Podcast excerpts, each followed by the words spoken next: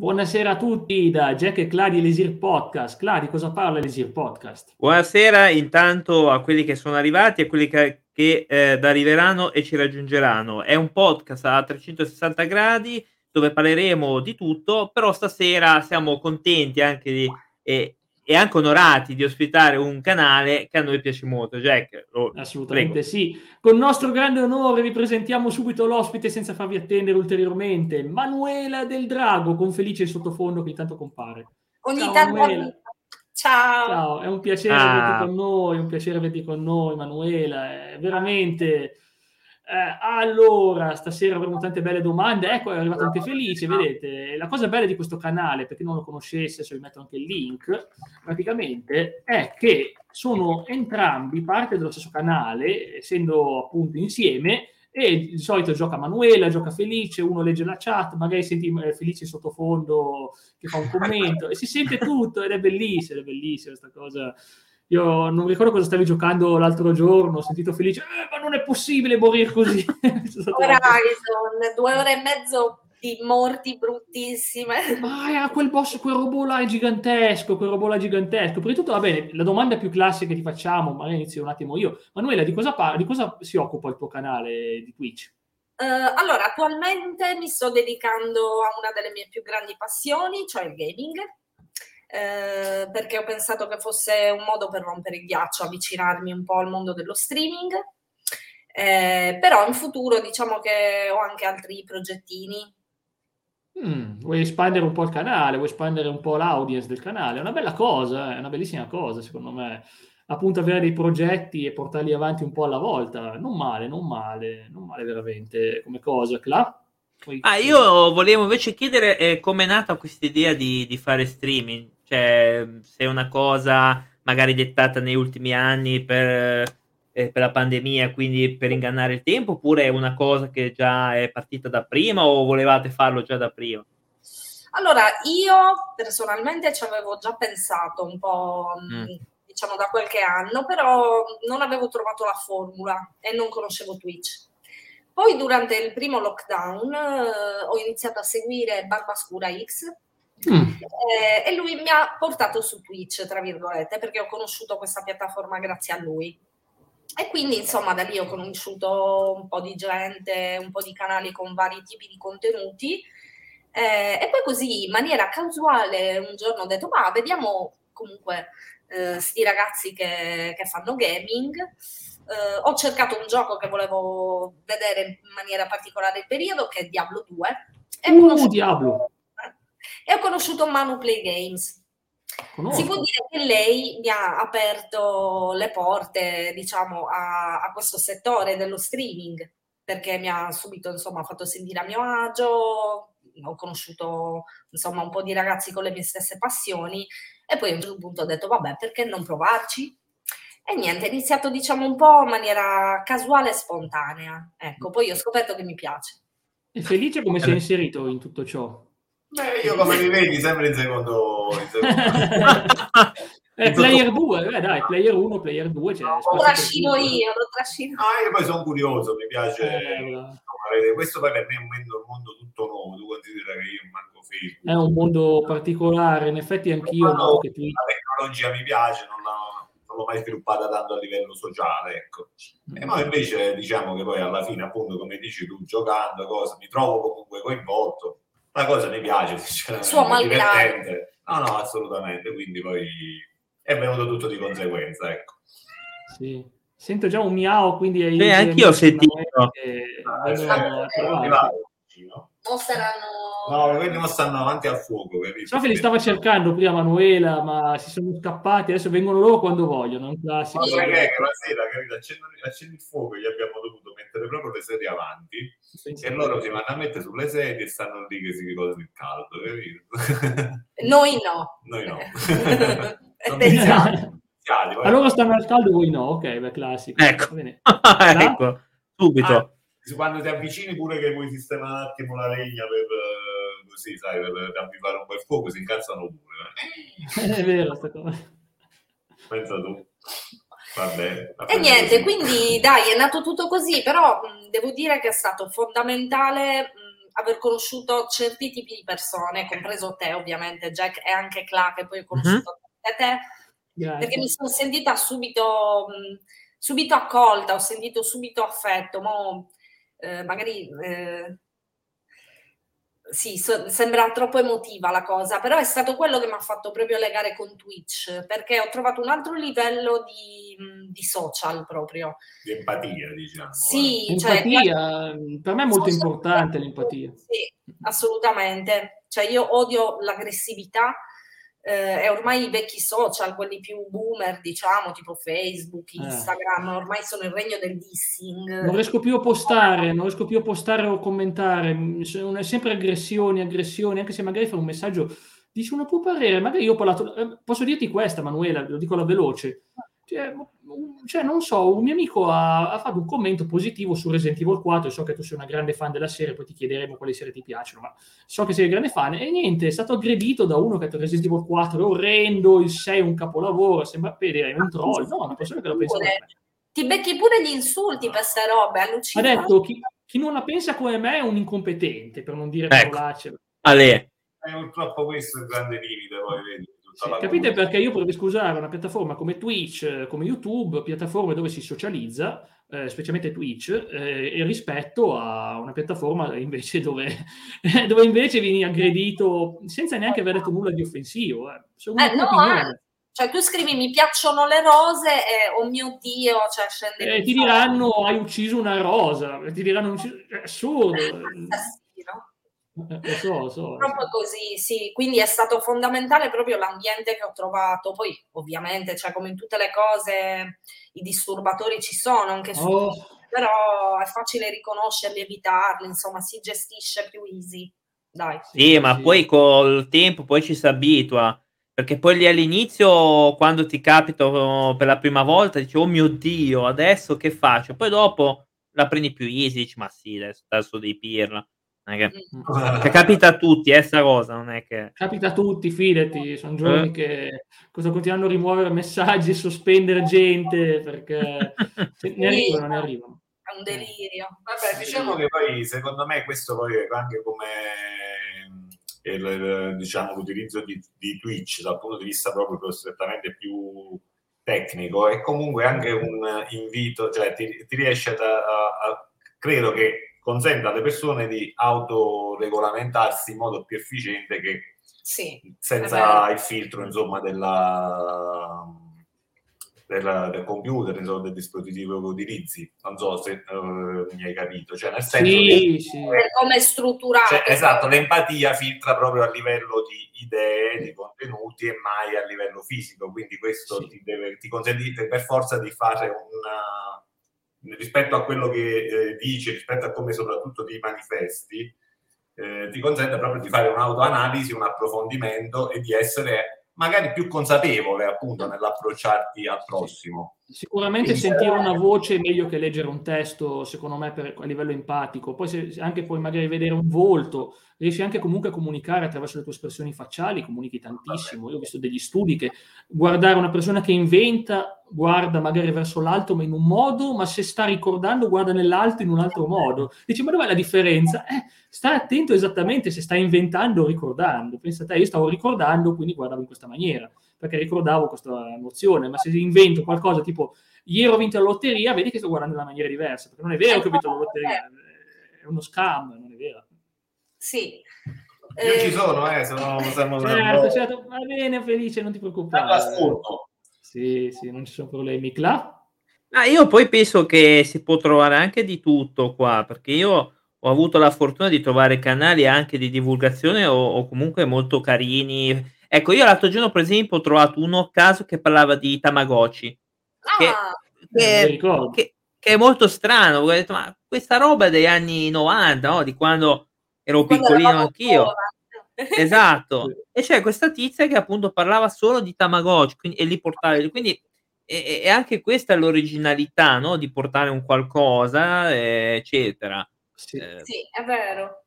È molto bello, sì, io ho iniziato soprattutto con i canali di divulgazione, eh, seguo molto Fartade, eh, mi piace Ric Dufer, eh, insomma mi piacciono diversi tipi di contenuti, soprattutto a livello scientifico. Eh, e devo dire che è stata veramente una scoperta, è come fare delle lezioni di un sacco di materie, cioè scopri un sacco. Io ho imparato tantissimo dall'inizio della pandemia oggi, sento di essermi migliorata, mm. eh, di aver imparato veramente un sacco di cose, quindi sì. Eh, io mi ricordo quando... Il moderatore di Manuela, intanto, salutiamo. Ah, ma io mi ricordo quando iniziai a fare live eh, che ho imparato a usare OBS, ho imparato con i tutorial. Cioè, quando quindi si dice che fare streaming è migliore in un certo qual senso, è vero, perché noi, beh, io parlo per me, penso anche per Jack, per, per te Emanuela, noi abbiamo iniziato da, cioè, da zero a imparare, non credo che sapevamo già fare tutto. No, io per no... niente. Sto ancora imparando. Eh. Io, avevo io, avevo una buona capacità tecnologica, una totale incapacità sociale di, collega- di, di esprimere quello che volevo dire. Non, mi fraintendevano sempre. Ho detto facciamo uno streaming anche per imparare, perché devo imparare anche a spiegarle le cose. Perché nella mente ce le ho, ma da come escono fuori dalla bocca, magari capisci il contrario di quello che ho detto. Quindi ci provo, ci provo per, e, e, sento di aver capito, di aver raggiunto quell'obiettivo. Quindi anche sì, è una sfida, prima di tutto è una sfida secondo me fare lo streamer, perciò cosa, ne condividi Emanuele sul fatto di, che sia una sfida personale mettersi in gioco? Assolutamente, sì sì sì. Mm-hmm. Perché comunque fare, è come fare una trasmissione in diretta, cioè a livello anche televisivo, no? Eh, cioè è difficile gestire eh, le emozioni, la conversazione, gli argomenti anche imprevisti che possono saltare fuori, cioè non è semplice, quindi comunque è sempre un mettersi alla prova e anche confrontarsi con persone che spesso la pensano in modo completamente diverso, quindi devi anche trovare un modo, il modo migliore per comunicare, per, per non far scendere il livello della conversazione, insomma, sì. non so se mi spiego. E c'è, c'è un lato che molti eh, sottovalutano, secondo me bisognerebbe anche pensare che ci sono tutte le fasce di età su questa piattaforma. Cioè, quindi dobbiamo sempre stare attenti noi da streamer, cer- stare attenti a chi stiamo parlando, cosa stiamo dicendo, eccetera. Almeno penso io, perché sì, noi magari sì. siamo un po' più grandi, magari capitano eh, dei minori bisogna stare un attimo attenti, capitoli più piccoli, eccetera. Quindi certo. mettersi alla prova e anche, secondo me, stare attenti a che fascia di età ci, ci stiamo rivolgendo. Eh. Cioè, noi a tutti, ma penso anche tu alla fine. Sono d'accordo. Sì, e anche alle sensibilità più svariate che incontri, perché comunque anche a livello culturale noi italiani, ok, rimango nel mio perché è la mm. realtà che conosco, eh, siamo abituati a parlare, esprimerci in un certo modo, no? Mm. Eh, e mi piace il fatto che comunque su Twitch devo un attimo mh, mm, non proprio rivedere, però eh, rivalutare il modo di comunicare.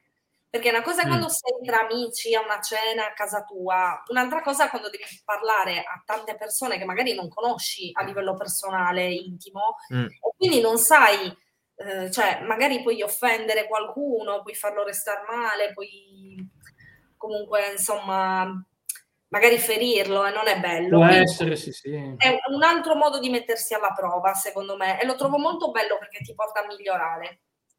Sì, Sera felice da parte di Cristo.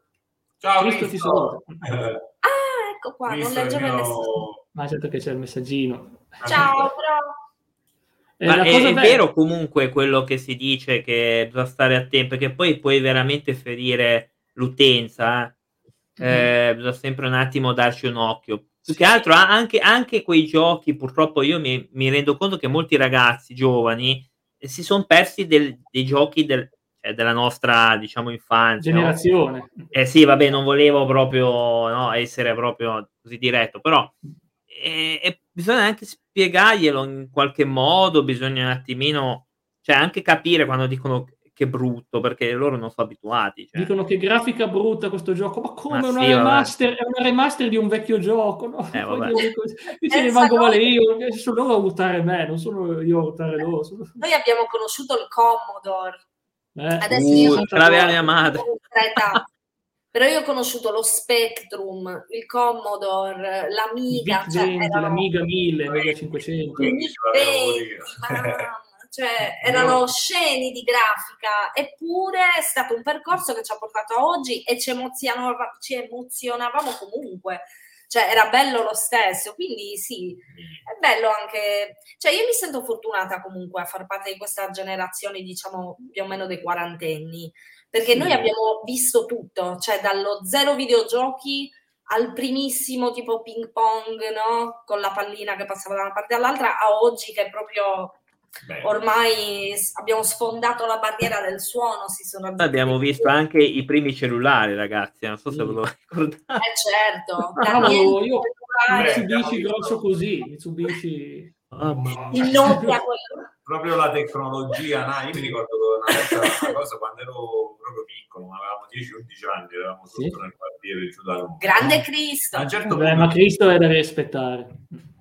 Siccome il mio è un paese di villeggiatura, no? venne questo ragazzo di Milano, che, cioè ragazzino pure lui, aveva 12-13 anni, che aveva questa macchinina che lui veniva tutti gli anni, no? perché era di vivere, i genitori poi lavoravano, lavoravano su, quindi c'avevano la casa, no? e l'estate la trascorreva lì e venne portò questa macchinina radiocomandata, quella senza filo, no?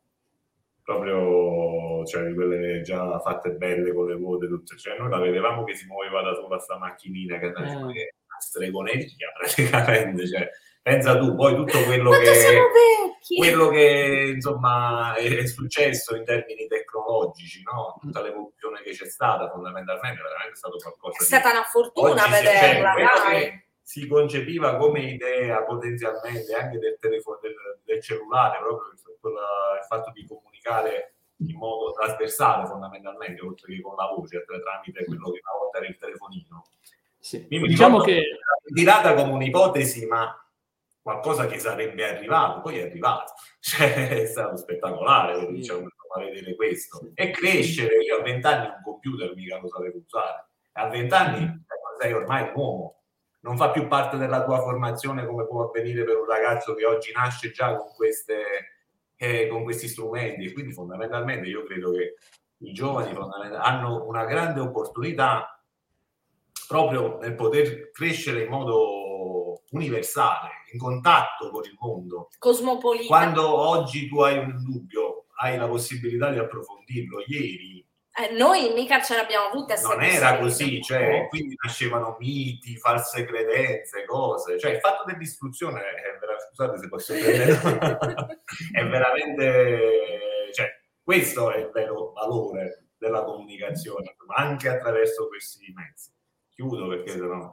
Sì, no, è normale. Ma no, beh, la cosa bella è che abbiamo ottenuto... Angela, Mi viene in mente mio zio, no? Poi me ne vado che devo andare a vedere. No, ma rimani pure che siamo felici di allora, Una volta, una volta, sai, proprio quando avevo 20-21 anni, ormai avevo il lavoro, sai, abbiamo questa cosa che la, ragazza sei insoddisfatto, fai 30.000 cose, nonostante cioè, insomma, anche lavorando, ti puoi permettere sfizi, viaggi, cose allora sempre così insoddisfatto. C'è questo mio zio che, a cui sono molto legato, no? che vive a Genova, adesso è solo, poverino, ah, Zio Franco, è da molto, ed è, 85, 87 anni già. Eh. Allora ha avuto una vita abbastanza movimentata, diciamo che gli piaceva e quindi insomma mi, mi sentiva a me che diceva eh sì, come lui mi chiede come va, eh, mi annoio, cose qua là. e mi guardava, ma Dice, io poi non mi capisco proprio, fa noi, da noi, con tutto quello che puoi fare, con tutto quello che c'è nel mondo oggi, che a noi. Io quando ero giovane stavo dentro una gabbia, cioè insomma ho imparato a leggere quando in età già adulta, dici stavo dentro una casa, sì o no tenevi il fuoco, e eh, cioè ti potevi, che facevi? Che c'era la televisione, c'era questo intrattenimento, ti leggevi un libro, se sapevi leggere, io non sapevo manco leggere, cioè, oh, sono cose che ti fanno no. hai capito? Cioè, mm-hmm ecco perché adesso veramente cioè, si è aperto l'universo davanti a noi. Si è aperto un universo, sì, assolutamente.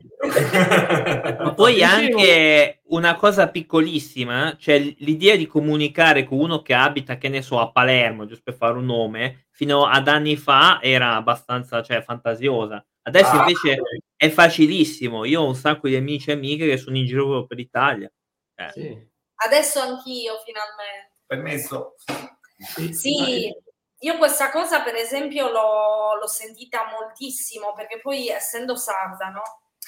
Mm, eh, si sente bene. In senso buono, eh? in senso molto buono. Sì, no, ma infatti per me è un complimento, figurati. Infatti anche per me. Eh, cioè per, io sempre, giustamente, eh, se vivi in un'isola hai difficoltà a confrontarti con gli altri, non è facile, no? Per chi vive nel continente, come diciamo noi, prendi un treno, una macchina, e puoi andare un vera, po'. Da... sta cosa non ci ho mai pensato. Eh, me lo dice sempre mia zia, me lo dice sempre, infatti, sta cosa. Questa cosa ti emancipa, ti fa crescere molto e invece io l'ho sempre sofferta, eh, questa impossibilità di confrontarmi con gli altri, di conoscere, di, di scoprire altre realtà e quindi per me la tecnologia è stata veramente da questo punto di vista una salvezza, cioè mi ha aiutato tantissimo.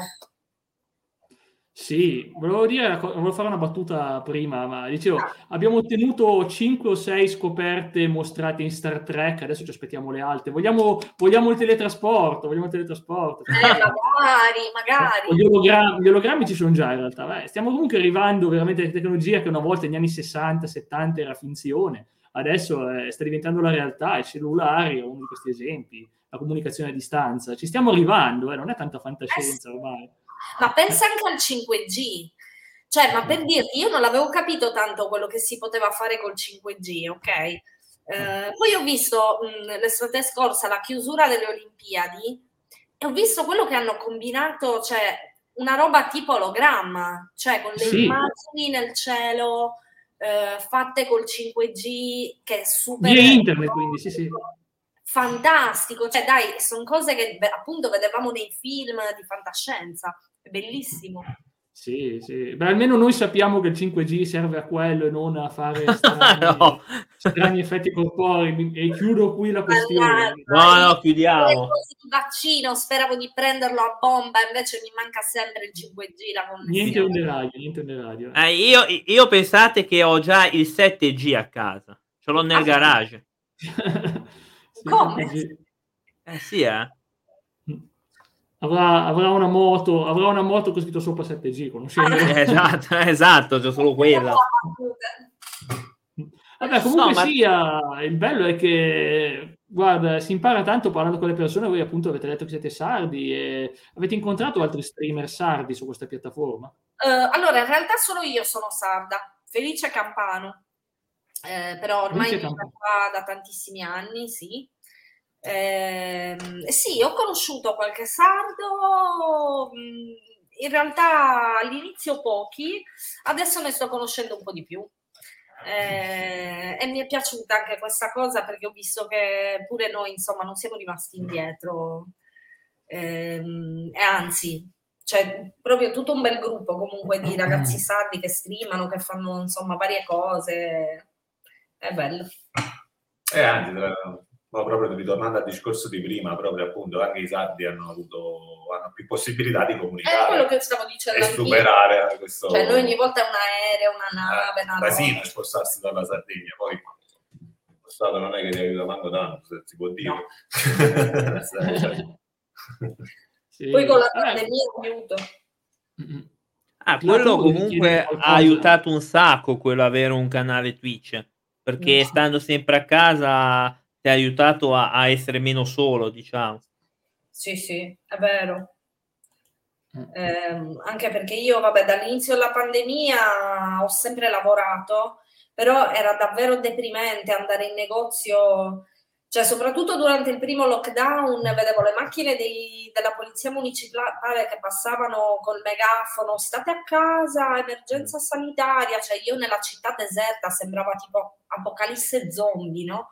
Cioè, era veramente triste, quindi comunque tornare a casa, vedere le dirette di Tizio, Caio, che si parlava, si stava bene insieme. E non cioè... si viveva in pandemia, le dirette erano chiacchierate, rilassanti, sì sì, assolutamente. Sì. Come... Allora, secondo me, secondo voi ha influito il fatto di poter portare le tue passioni da, da, da, da giocatrice, da gamer, da giocatrice a streamer? portarle e condividere con gli altri cosa ti piace, ti ha condiviso molto questa decisione di fare streaming, ti sta piacendo questa idea sì, di poter condividere? Sì, sì, sì, ma forse è stata la spinta che un po' mi mancava, nel senso che non sapevo bene come farlo. Mm, poi sai come si dice, no? l'esigenza crea anche l'occasione.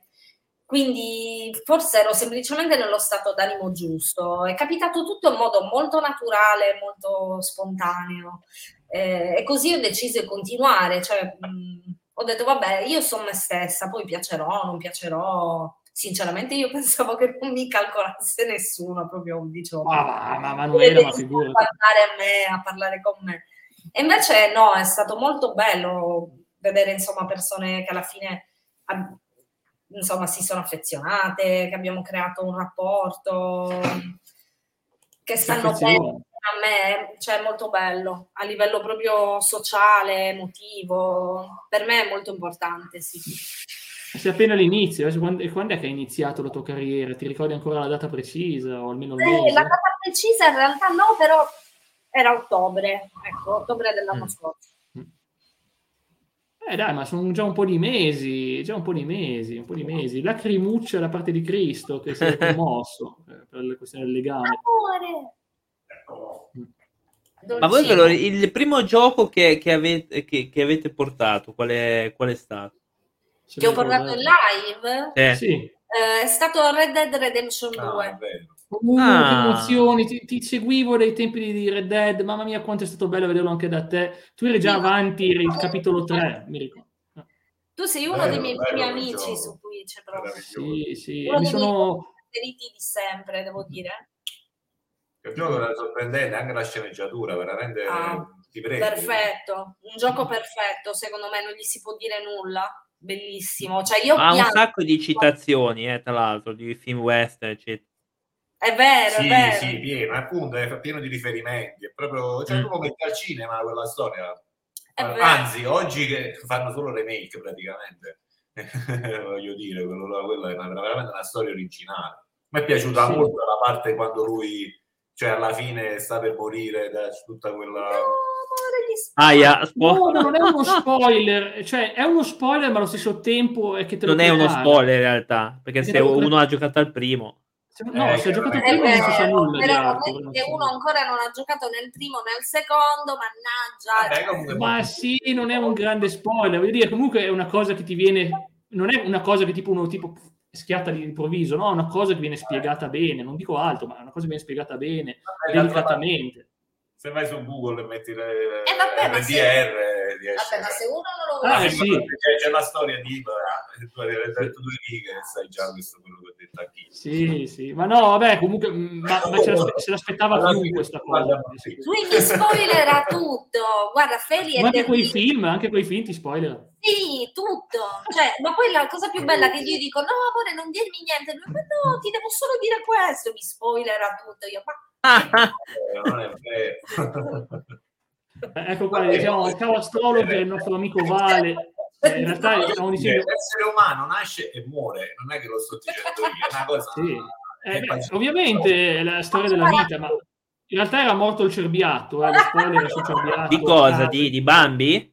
Eh, Bambi no, Bambi non moriva. Però Bambi non... Ah no? Eh, ero rimasto che, che, era morto, ma, ma forse non era Bambi. Ma no, ma Bambi era morto dopo che aveva fumato la bamba. È un'altra cosa. eh, quella è brutta. Questo è molto brutto questo. Okay, questo eh, non, mi dissocio. Per tutti gli animalisti è stato Jack, Leo e Max. Eh. Scusate, eh, non è colpa mia se, se certe foglie hanno la punta. Eh. Può succedere Andate a prendere lui a casa. No? Può succedere in natura che qualche foglia abbia la punta. è colpa mia se, cioè. Devo dire che è, colpa mia se i cerbiati ma- masticano le foglie sbagliate. Mica colpa mia, mi dissocio. Mamma. Anch'io mi dissocio. Esatto, la natura è perfetta, quindi non sono sbagliate le piante. Ecco, quando è che una cosa è giusto e cosa è sbagliato? Cosa Oddio. lo definisce? Eh, bella domanda. Secondo me la società, la moda e l'influenza attuale dello Stato. Però. Aspetta, no, aspetta, che cosa Jack, scusa? Ho detto, no, mi ha detto cosa definisce cosa è giusto e cosa è sbagliato. Secondo me la società in cui viviamo definisce, perché noi noi in Occidente abbiamo delle nostre leggi, le nostre regole morali, in Oriente ne hanno delle altre, in Africa ne hanno delle altre, in Oceania ne hanno delle altre, quindi in pratica, cioè voglio dire, cosa è giusto o sbagliato è solo una questione di moralità. Di è quella che tu hai detto appunto, il costume, la moda e la consuetudine, poi ci sta, quella è, fa parte di una scala gerarchica che poi arriva fino alla legge, quindi diciamo poniamo su questo piano. Poi c'è anche quella morale e poi c'è quella etica, la morale concerne quello che è morale per me etica invece dovrebbe avere un senso più coinvolgente a livello di comunità. non è così pacifico poi. Eh no, è difficile. Assolutamente. Poi, appunto perché ci sono diversi piani su cui rapportare questo, questa distinzione e spesso per anche ogni azione nostra risente di questo conflitto. Tu sai che una cosa è giusta dal punto di vista legale, magari non lo è dal punto di vista morale e viceversa. Cioè. Ma io ho una mente più scientifica forse. Allora, io se dovessi eh, vedermi in un filosofo, ok, io mi vedrei in Popper. Uh, Popper, non lo nomina mai nessuno, ma è piacere vederlo nominato da qualcuno. Aspetti. Allora, sì, allora io seguo per esempio un professore di filosofia su YouTube, se posso nominarlo, sì, sì. penso che possa interessare. Sì, chiama... Il suo canale si chiama Barba Sofia. No, sai che non lo conoscevo. Guarda, io te lo consiglio veramente perché è una persona comunque adulta, penso che sia sulla sessantina, però è molto molto giovane, molto aperto, interessante. Lui addirittura pubblica le lezioni che fa a scuola anche su YouTube, certo non tutte, magari le parti più interessanti, eh, e poi una volta al mese organizza per chi vuole unirsi eh, proprio mh, delle mini lezioni in cui parla una volta di un filosofo, una volta in un altro e di un altro. E comunque una volta abbiamo partecipato appunto mh, a una sua lezione dove parlava di Popper. Eh, io non ho studiato filosofia, ok? Quindi mh, mi piace interessarmi alla filosofia attraverso soprattutto queste persone che fanno divulgazione. E io mi sono rivista molto in lui perché mh, comunque ha un approccio molto scientifico e la mia mente funziona abbastanza così. Eh, quindi, eh, per tornare a quello che stavamo dicendo prima, cioè dov'è il giusto e lo sbagliato, io tendo sempre a guardare il risultato, cioè cosa produce un'azione se più negativa o positiva, se più a vantaggio o a svantaggio dell'equilibrio universale, ok? Eh. Considerando che per me la giustizia non è un qualcosa servita all'essere umano in sé, ma un qualcosa di più mh, globale, eterogeneo, ok? Riguarda un po' tutto ciò che esiste. Sì. Noi, gli animali, la natura, l'universo, le stelle, la polvere cosmica, ok? Secondo me ha tutto la stessa importanza. Beh, io ho una eh. visione pante- non panteista, ma proprio a livello universale di ogni microcosmo e macrocosmo, come se fossero tutto un uno. Panistica, non vedo... panistica. Panistica. Non volevo dirlo, ma sì, la parola giusta è quella. Ma perché non si può dire neanche quello? Eh, sì, si può dire, ma ah. sembra quasi voler complicare in realtà. Vabbè, panteistica ah. sarebbe troppo centrata sulla divinità. Sì, Panistica sì. è proprio il senso del tutto, diciamo. Mm-mm. Esatto, esatto. Eh, avevo perso un messaggio di Astrologer che dice: Io mi sento Socrate. di non so... sapere, che grande da Astrologer. È il primo, questo è il primo sintomo dell'intelligenza. Cioè... Esatto. Ciao Kilgar. Sì. Kilgar Tanto grazie Kilgar. Grazie davvero del ride. E appunto, la cosa bella è che è bello anche questo contrasto che voi due avete delle visioni magari simili ma diverse eh, di tante cose e quindi escono un lato e l'altro durante le live si sente magari Manuela che dice una cosa e lui che è complementare non è opposto è complementare a quello che dice lei. Cioè nel suo modo di vederla in, alla sua maniera è complementare e fanno nascere un argomento che coinvolge la chat dove magari uno dice ah mi ritrovo in quello che ha detto Felice ah mi ritrovo in quello che ha detto Manuela e quindi nascono discussioni interessanti è una cosa ah, molto bella grazie. Sì, si ah. crea un clima positivo, assolutamente. Positivo e non distruttivo del tipo, boh, è così e basta, ma che sì. No, così e basta non esiste. Perché avendo tra di noi pure delle idee che non sono prettamente, cioè proprio uguali, comunque ne discutiamo e ecco, siamo abituati a fare così diciamo a tesi, antitesi e sintesi. Esatto. Anzi, proprio la nostra serata tipo tra me e Feli è musica, ognuno di noi sceglie un pezzo e veramente ascoltiamo la qualunque, un po' di vino e conversazioni. Così a volte mm. passiamo proprio le ore la sera a ascoltare musica, a parlare, a tirar fuori argomenti. E secondo me questo fa molto bene al rapporto, sì, però anche a noi come individui. Perché io ogni volta che faccio una conversazione, in questo caso con Felice, io mi sento mh, dopo più ricca. Spero che sia così anche per lui. Um, nel senso che a volte è lui che mi fa accorgere di qualcosa che io già pensavo, avevo dentro, ma non ero riuscita a consapevolizzare. Non so se mi spiego, no? Una roba un po' contorta. Non capisco, a volte serve, una, serve eh, il test della conferma, magari un'altra persona che ti, che ti, fa riconoscere che dentro di te c'è quella idea. Eh. Anche Così, se lui magari la pensa diversamente, mm. però esatto, non so. Senti dentro di te la risposta, è quello che dico. Ah, sì, ci vuole sempre un confronto perché poi eh, si tende sempre a avere un punto di vista che magari noi ci siamo persi o ci è sfuggito, quindi esatto. serve sempre avere un, un, contrasto in tutte le cose che si fanno, cioè anche, sì. anche quando si fa, beh, ora faccio l'esempio di Twitch, anche quando abbiamo fatto questo canale noi abbiamo i nostri punti di vista, nonostante abbiamo le idee simili, Vabbè, Project può anche confermare, io sono un po' di più, un po' di più su certe cose, lui un po' di meno, però serve per darci un punto di vista, quindi è giusto quello che, insomma, quello che dite certo. è anche corretto. Non è da tutti ammetterla comunque, eh, perché c'è gente che dice, ah, ma io so e basta. Eh, vabbè, no, quello, quelli sono i peggio proprio, sono quelli che sanno meno, perché non puoi restare chiuso nella tua opinione. Cioè, esatto. mh, mm, sembrerà banale, però essere pronti a cambiare idea è la cosa migliore che puoi fare, il favore più grande che puoi fare a te stesso, perché mh, ieri per esempio stavamo parlando del flusso di pensiero, no?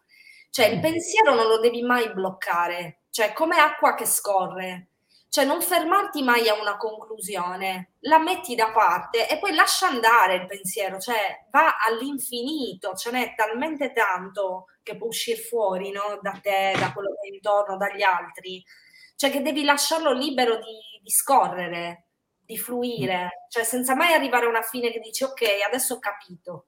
Solo esatto. gli stupidi non cambiano idea, dice astrologo, esatto. Eh, In... quante volte c'è successo di cambiare idea su una cosa? A me capita continuamente eh?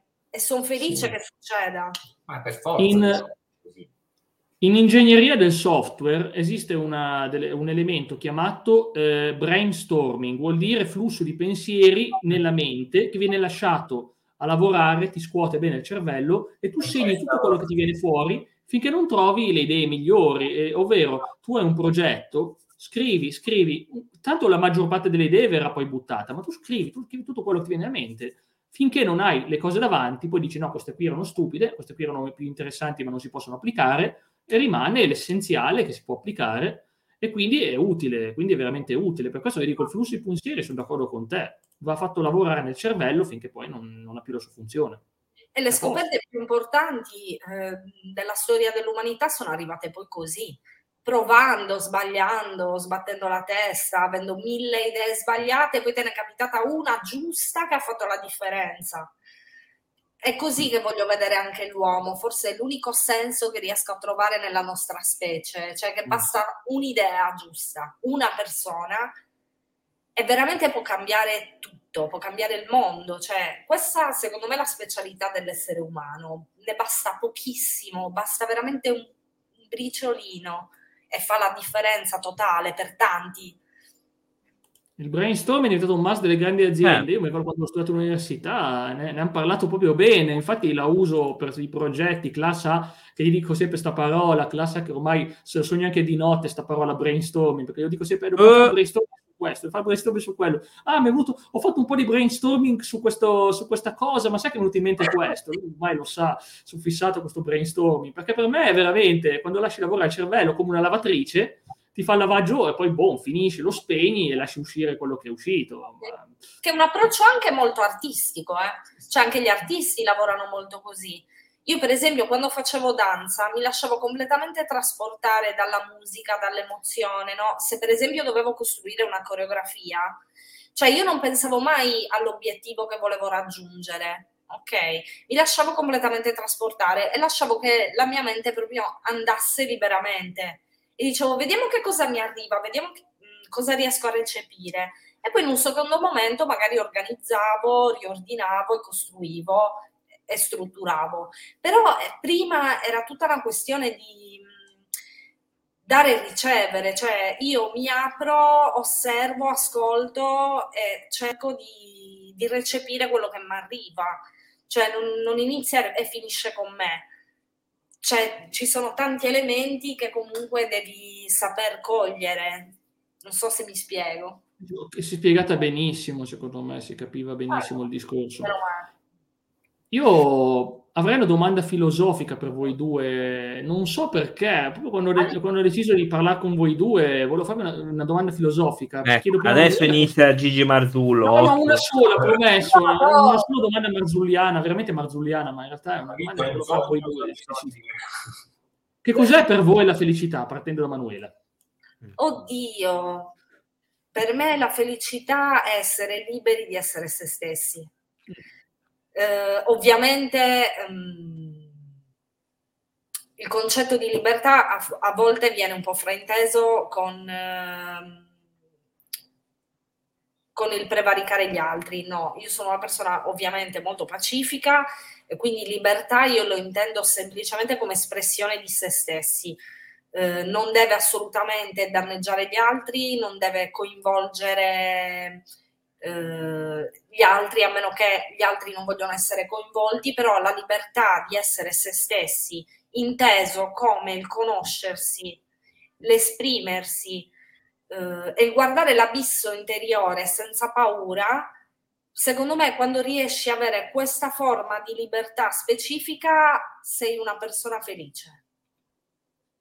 Ed è un passo per cui secondo me c'è da lavorarci sopra tutta la vita. Eh sì, non è che lo fai una volta e sei a posto. Eh. No, no, è una l'abisso cosa... è infinito. L'abisso, eh, l'abisso, secondo me, non è una scelta casuale il termine abisso, perché mm. poi non finirà mai, cioè è come un universo. Tu, per quanto puoi guardare lontano, comunque non vedrai mai una fine. E quindi forse è bello quello, cioè, però il sì. coraggio di guardare nel buio è già tantissimo sì. E poi poter essere te stesso, così come sei, con i tuoi pregi, i tuoi difetti, con le tue imperfezioni, perché anche le imperfezioni comunque ti rendono speciale. A volte dalle imperfezioni nascono cose bellissime. Sì, non solo da un punto di vista identitario, ma anche di quello che puoi dare al mondo, secondo me. Cioè, poi diventi una persona migliore nel mondo mi sembra molto sì. propulsiva e propositiva. Eh, grazie, Un complimento, eh. Eh, sono d'accordo, siamo d'accordo, io sono d'accordo 100% assolutamente. Ma la cosa bella è che appunto Nietzsche lo chiamava abisso, Jung da psicoanalista lo chiamava inconscio, il grande mare, sempre quello, bisogna guardarsi dentro. E può far paura, e può far paura sì, il grande... Fa paura, eh. è giusto anche passare attraverso la paura, secondo me. Sì, sì. Giusto. Ci sta. E tu invece felice che ci dici? Qual è la tua idea di felicità? Al di là del tuo eh, nome. Sulla scorta di questi pensieri abbiamo citato Nietzsche, insomma, o magari citiamo un certo tipo di letteratura che per forza di cose pure mi ha condizionato, anche per via degli studi che ho fatto. Io non penso che la felicità sia, possa essere una condizione permanente della vita dell'uomo. Sono più che altro picchi eh, a volte risentiamo probabilmente anche dell'umore, quindi o risentiamo di, di, eventi esterni, quindi credo che poi appunto dovremmo cercare, è più che altro una ricerca della felicità, cercando anche di orientare il proprio comportamento a far sì che, salvo gli eventi di forza maggiore, che purtroppo ci stanno, voglio dire, se no tu esci di casa e ti, diciamo, ti cade un mattone in testa senza che fai niente. Ah, eh eh di felicità, là è figa, è bella e buona. Sì, però, però ecco, più quello specie, più personale, quello che voglio dire più personale. Eh, è proprio questo, quindi cercare di creare le occasioni mm. di felicità. E le occasioni di felicità sono eh, proprio attraverso di cercare quello che ti fa stare bene poi fondamentalmente nella vita, semplicemente.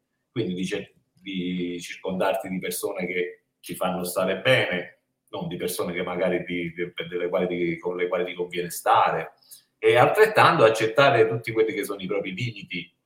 E la, propria, la propria natura umana, che è una natura, diciamo, fallace, è una natura che è vittima dell'istinto, della fame, del, della, proprio della nostra natura fisica. Quindi accettarci per quello che siamo e cercare appunto attraverso questo di guardare ancora nell'abisso, ormai si parla di abisso, ci piace questo Copione. termine, e, e, appunto cercare di trovare la miglior condizione possibile in quello che poi fondamentalmente è un attimo, un attimo rispetto alla storia del mondo, rispetto a quanti migliaia di anni si può stare, però poi anche un tempo congruo per poter fare esperienze e trovare le proprie soddisfazioni e stare bene, insomma, non lo so. Poi alla fine, ecco, felicità che cos'è? Hai la pancia piena, hai un po' di vino. il vino veritas, la verità nel vino. Esatto, esatto. amici con cui parlare e conversare. E come dicevano pure i filosofi antichi, una volta che c'hai queste cose, allora puoi cominciare a filosofare, quindi significa che stai bene fondamentalmente. Eh beh, chiaramente il tempo devi, di pensare ecco, privilegio. Puoi parlare quando vuoi tu, però chiaramente se non hai anche soddisfatto quello che è proprio il tuo lato fisico, che è l'abisso, che ti prosciuga se hai fame, se hai sete, ecco, queste sono cose che, eh, che a cui devi fare i conti se vuoi la felicità. Non è che sono felice, sono innamorato e poi stiamo là, un, insomma, come si dice, un detto, una cosa, ma no, se non mangio non sei più felice, no? Purtroppo la conseguenza ci appartiene e ci sostanzia. Quindi mm. una volta che fai i conti con te stesso e sei felice. Gnotis e auton. Abbiamo citato Socrate tre volte stasera. Eh, sì. Felice, molto riflessivo e calmo. Eh, ovviamente lo dicevamo prima di andare in live, eh, si, si può dire eh, Manuela Capricorno e Felice Sagittario eh, sono mm. praticamente, vedi, due persone che vanno un, un d'accordo in maniera incredibile, è bello vedere questi, questo modo di vederlo, proprio anche questo carattere, lei più impulsiva, più scatenata, senti l'energia che ha dentro che griderebbe al mondo la sua idea e convertirebbe il mondo. Una pazza. Sì. Felice invece con la sua ca- calma, pacata, che mi riconosco anch'io, perché anch'io caratterialmente sono così, eh, filosofeggiando proprio veramente fra un bicchiere di vino e, e un caffè.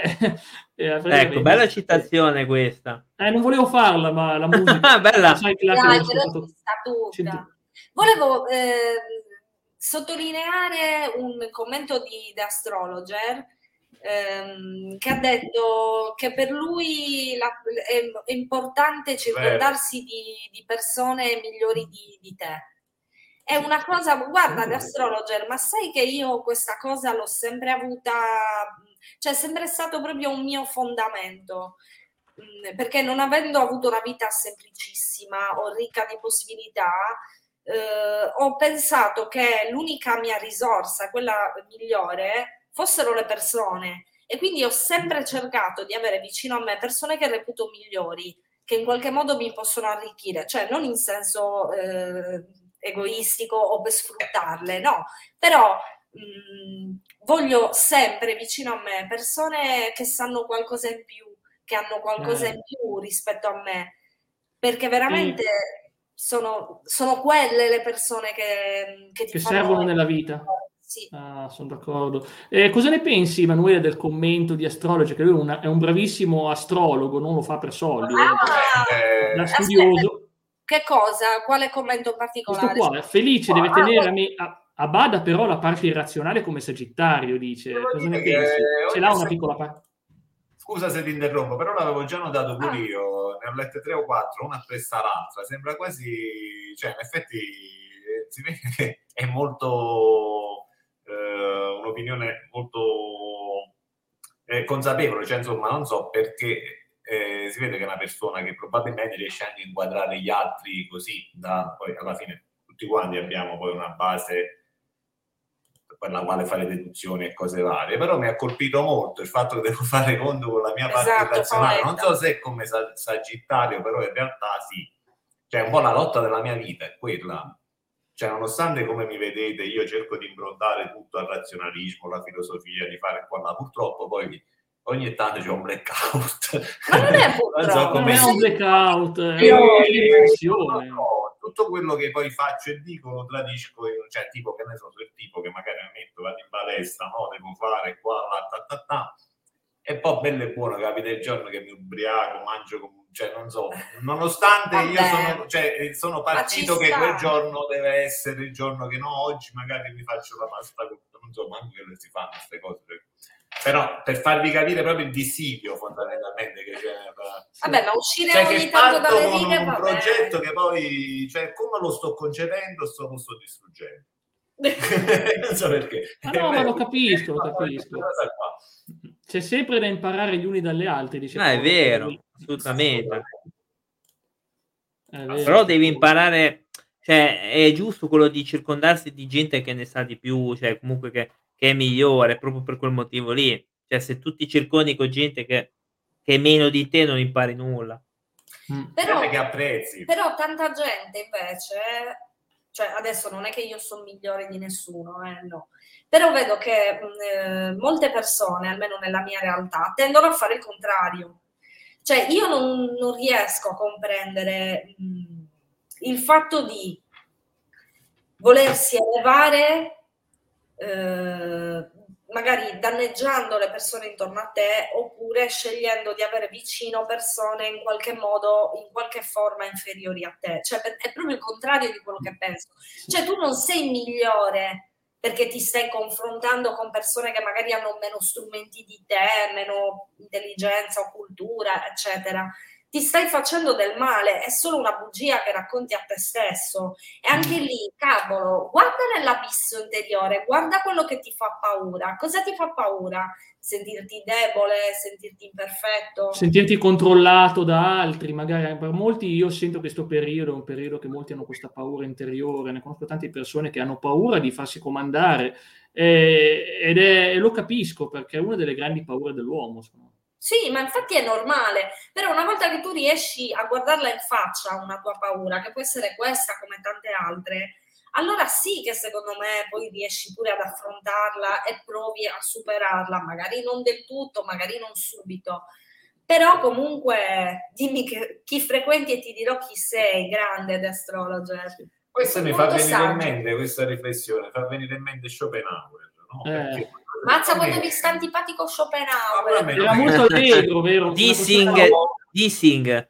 Subito, subito. Una persona molto allegra. In questo senso, cioè, Schopenhauer è anche pilandello. Perché? Perché poi fondamentalmente, ecco, secondo me quella più che altro è una necessità che deriva fondamentalmente dal fatto di essere accettato dall'altro. No? Cioè, quando uno fa la voce grossa, quando uno si impone, quando uno appunto si cerca di far emergere propria, il proprio io rispetto a quello degli altri, che cos'è? Alla fine è paura.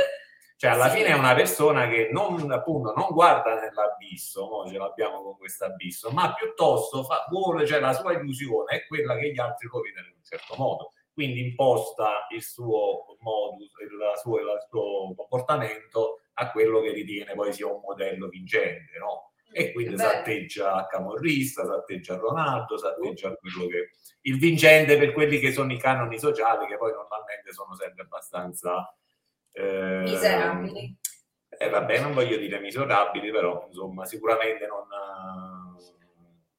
eh, non edificanti. Ecco. Cioè, canone, il canone attuale sociale è avere tanti soldi e avere la moglie più bella degli altri, classica cosa. Non ho capito, Jack, scusa. Il, il, canone sociale di oggi è avere tanti soldi e avere la moglie più bella degli altri. Per noi uomini almeno. Ma sta guarda la moglie a me giunge, giunge abbastanza nuova. Perché... No, davvero? Davvero? Moglie ma dei miei amici guarda, ti dico, mi parlano tutti di soldi, ma di, di moglie proprio. Ah, mogli no, ma, ma, ma comunque comunque avere una compagna migliore delle altre, più, più bella, più, più, intelligente. E qui c'è un altro errore ulteriore, secondo lo me. È, lo è, come? Cioè, considerare la persona Madonna. che sta accanto a te, ma guarda che sia uomo e donna è indifferente, no, però certo. un qualcosa che possiedi, che è conquistato. Cioè, ragazzi, vi prego, no. Cioè, le persone sono persone, non le possediamo. Cioè, Infatti. Hanno un, una loro testa, una loro vita, una loro individualità, cioè non puoi annoverarle eh, tra le cose che, che hai conquistato posseduto, il lavoro, sì, la casa, sì. la macchina o, o, il marito, cioè è terribile. Infatti, ma non è nessuno tuo, proprio tuo, cioè, ogni cosa, è, è, quello il problema della nostra società, che tu sei abituato, cresci, compri, paghi, una cosa è tua, cresci, hai questo, cresci, hai quello, hai la casa, hai la macchina, hai tutto, ed è tutto tuo, ma le persone non si possono di avere di proprietà, secondo me. Infatti. Assolutamente. E diciamo che questo modello è proprio il contrario della felicità. Se prima parlavamo cos'è la felicità, questo è proprio il modello che è il contrario, che per quando tu credi che ti avvicini alla felicità, invece ti allontana, perché ti allontani da te stesso e ti allontani anche dagli altri. Sì. Un commento, Il commento di Paola non è riferito a ciò che diceva Manuela, ma era riferito al fatto del dire la mia, la mia compagna, la mia, eh, questa cosa qua. Questo vuol dire sminuire. Esatto. Esatto, brava, è sminuire la persona, cioè come se valesse meno. Sì, sì. sono molto d'accordo. Abisso a me agita paura oscura, è normale, abbiamo tutti dentro una parte, non dico oscura perché magari non è oscura, semplicemente oscura, oscuro vuol dire senza la luce della conoscenza, oscuro. Esatto. Vuol dire? Non vuol dire oscuro nel senso spaventoso perché solo che non conoscendola bene, magari ti sembra una cosa tipo un mostro interiore. Io sapevo che questo che conosco io, che fa buddismo tibetano, lui gli dicevano di imparare a controllare il demone interiore e accettarlo. Il demone interiore diceva accettarlo perché è una parte di te che te può spaventarti e tutto, ma devi conviverci per tutto il resto della tua esistenza. E dice perché è una parte di te, perché è una parte di te. Non ti dicono sconfiggilo. Qui in Europa abbiamo questa mentalità occidentale del combatti, combatti le tue paure, è un classico manifesto, combatti le tue paure, purificati, combatti, cioè fai, fai penitenza, queste cose che secondo me sono il modo peggiore perché così ti fanno sentire in colpa per una cosa esatto. che è una parte di te e poi soprattutto perché ti fanno sentire un peccato di una cosa che non hai mai fatto, secondo me, a mio parere. Ma infatti, secondo me, questa è una cosa che viene molto eh, dalle religioni monoteiste occidentali, mm-hmm. specialmente.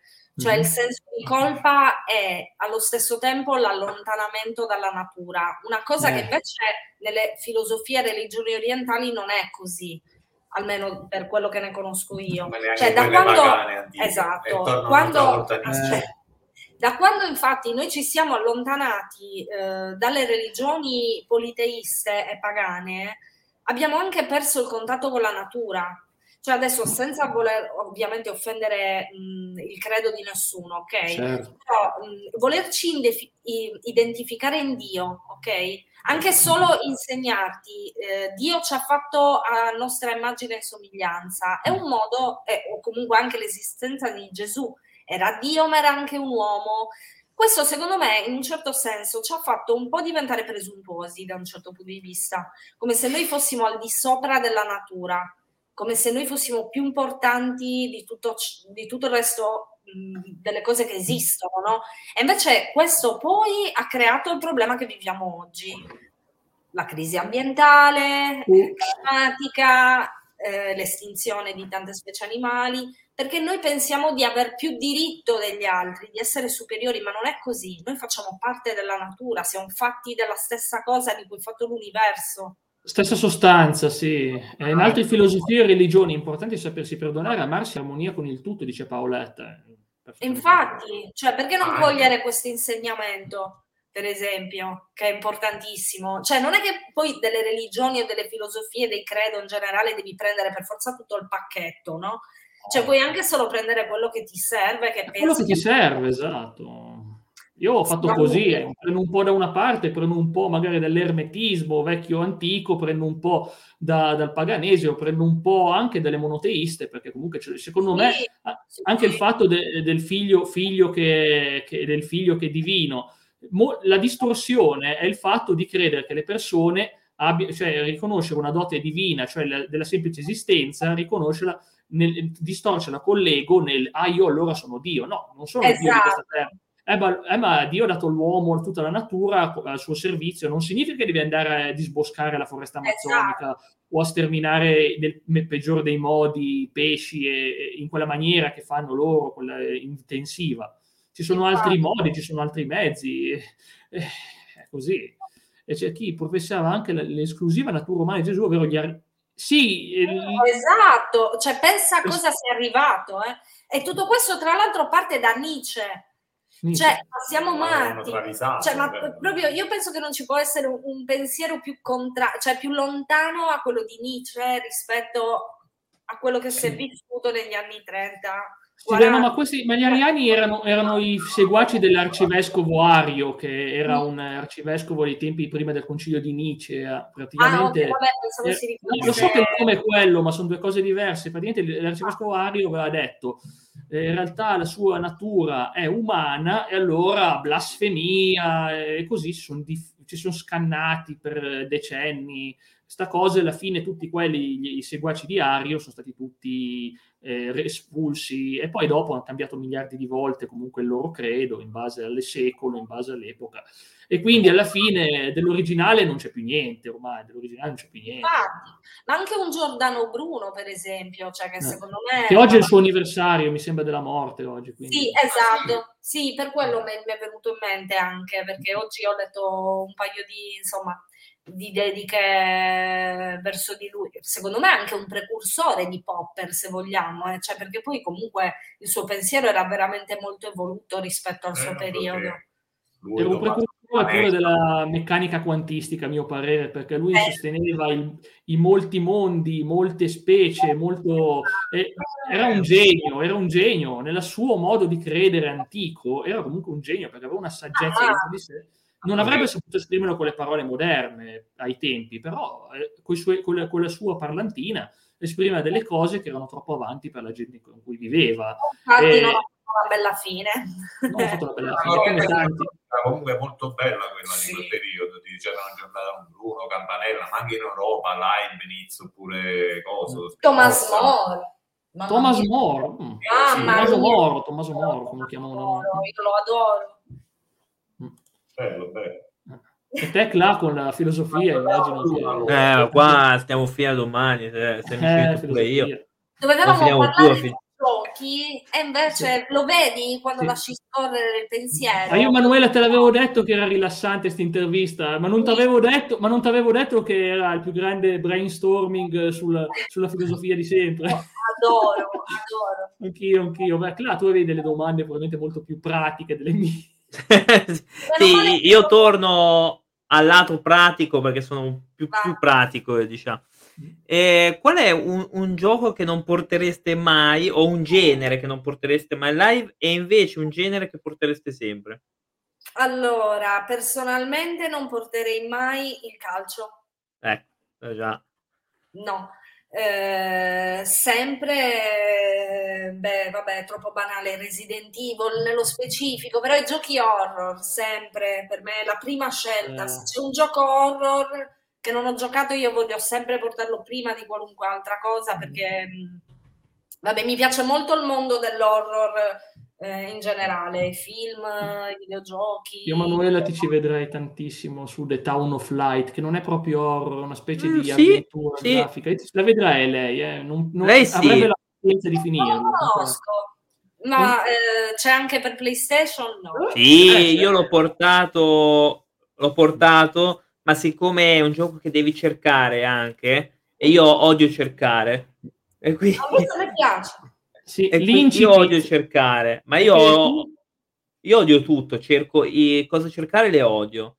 Tu eh, vadi in un ospedale psichiatrico esatto. abbandonato e riesci a vedere scene di quando c'erano la, esatto. i pazienti Molto bello. È disturbante, ma allo stesso tempo è poetico. Sì. Ti lascia un profondo significato dell'esistenza di quelle povere persone. Ed è ambientato in Italia, non mi ricordo come si chiama. Come è a, a Mon, eh, Montbello, Montbello. Montbello. No, Montbello. non era Montbello. Non eh, tipo. Toscana comunque. Ah, Toscana. Ah, sì? Bello.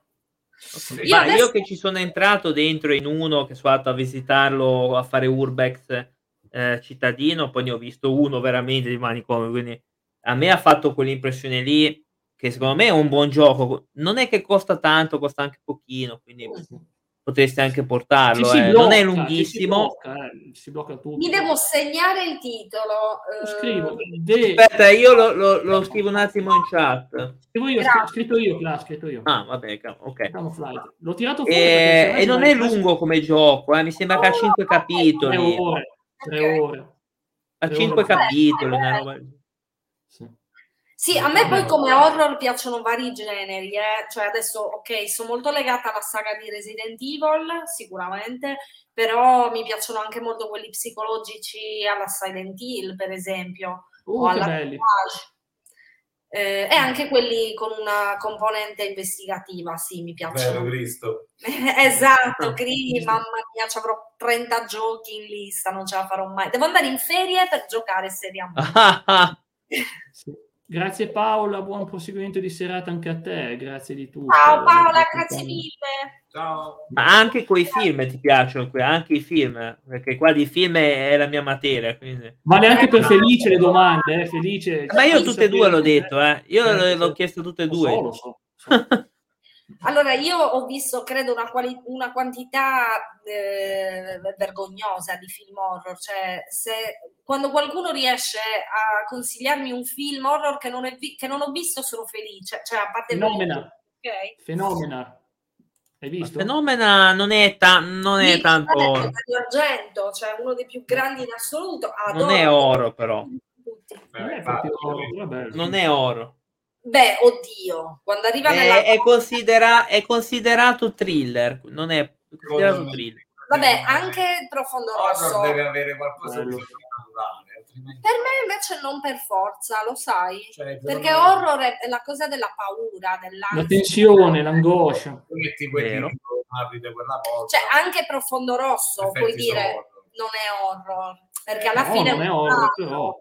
Però per me è horror perché comunque ti terrorizza. Cioè, Cavolo, con quelle musiche eh, non più la notte, la scena della morte dell'assassino, che non la dico, non faccio No, spoiler. no, no. vabbè, però qualcosa del di un 55, bello splatter horror chiede lui.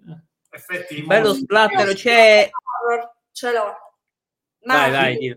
Martyrs. Oddio, quel film lì me lo ricordo. Ah, là li conosce tutti i, i- avuto gli.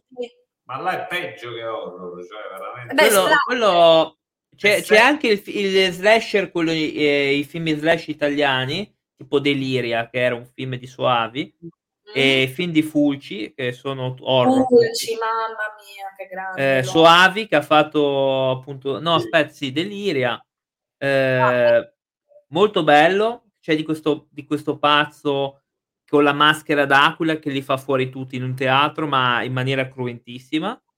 E vedere che dà un botto. E c'è appunto Fulci, ho citato, ce n'è tanti, ce n'è Bava, ha fatto la bella roba. Ah, ma Certo, mamma mia. Ho appena citato in chat sei donne per l'assassino, ma non ha Ma non è, ecco, eh, bisogna poi vedere se horror si intende quello che diciamo noi horror o horror secondo le recensioni. Perché secondo le, le recensioni, in realtà questo che hai citato non è horror, è un No, film giallo. un thriller. È un Però- giallo, non è neanche thriller. Io Attenzione, è giallo. Ok. E infatti anch'io comunque sta, Profondo sta. Rosso l'ho definito, tra virgolette, giallo, nel senso che comunque Eh, quello è thriller. sai, è in realtà più thriller. Però sai, mh, non sai chi è l'assassino, ci sono vari Mm. sospettati, quindi magari... Però per me è horror nel momento in cui scatena una tua paura interiore.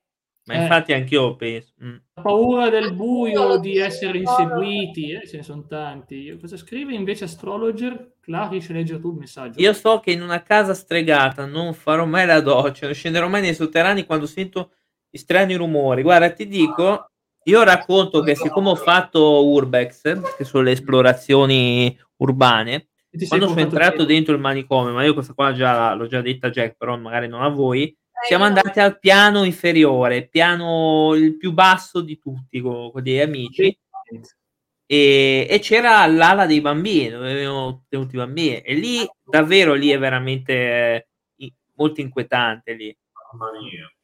lì è terribile E infatti l'altro giorno ci siamo riguardati Esp.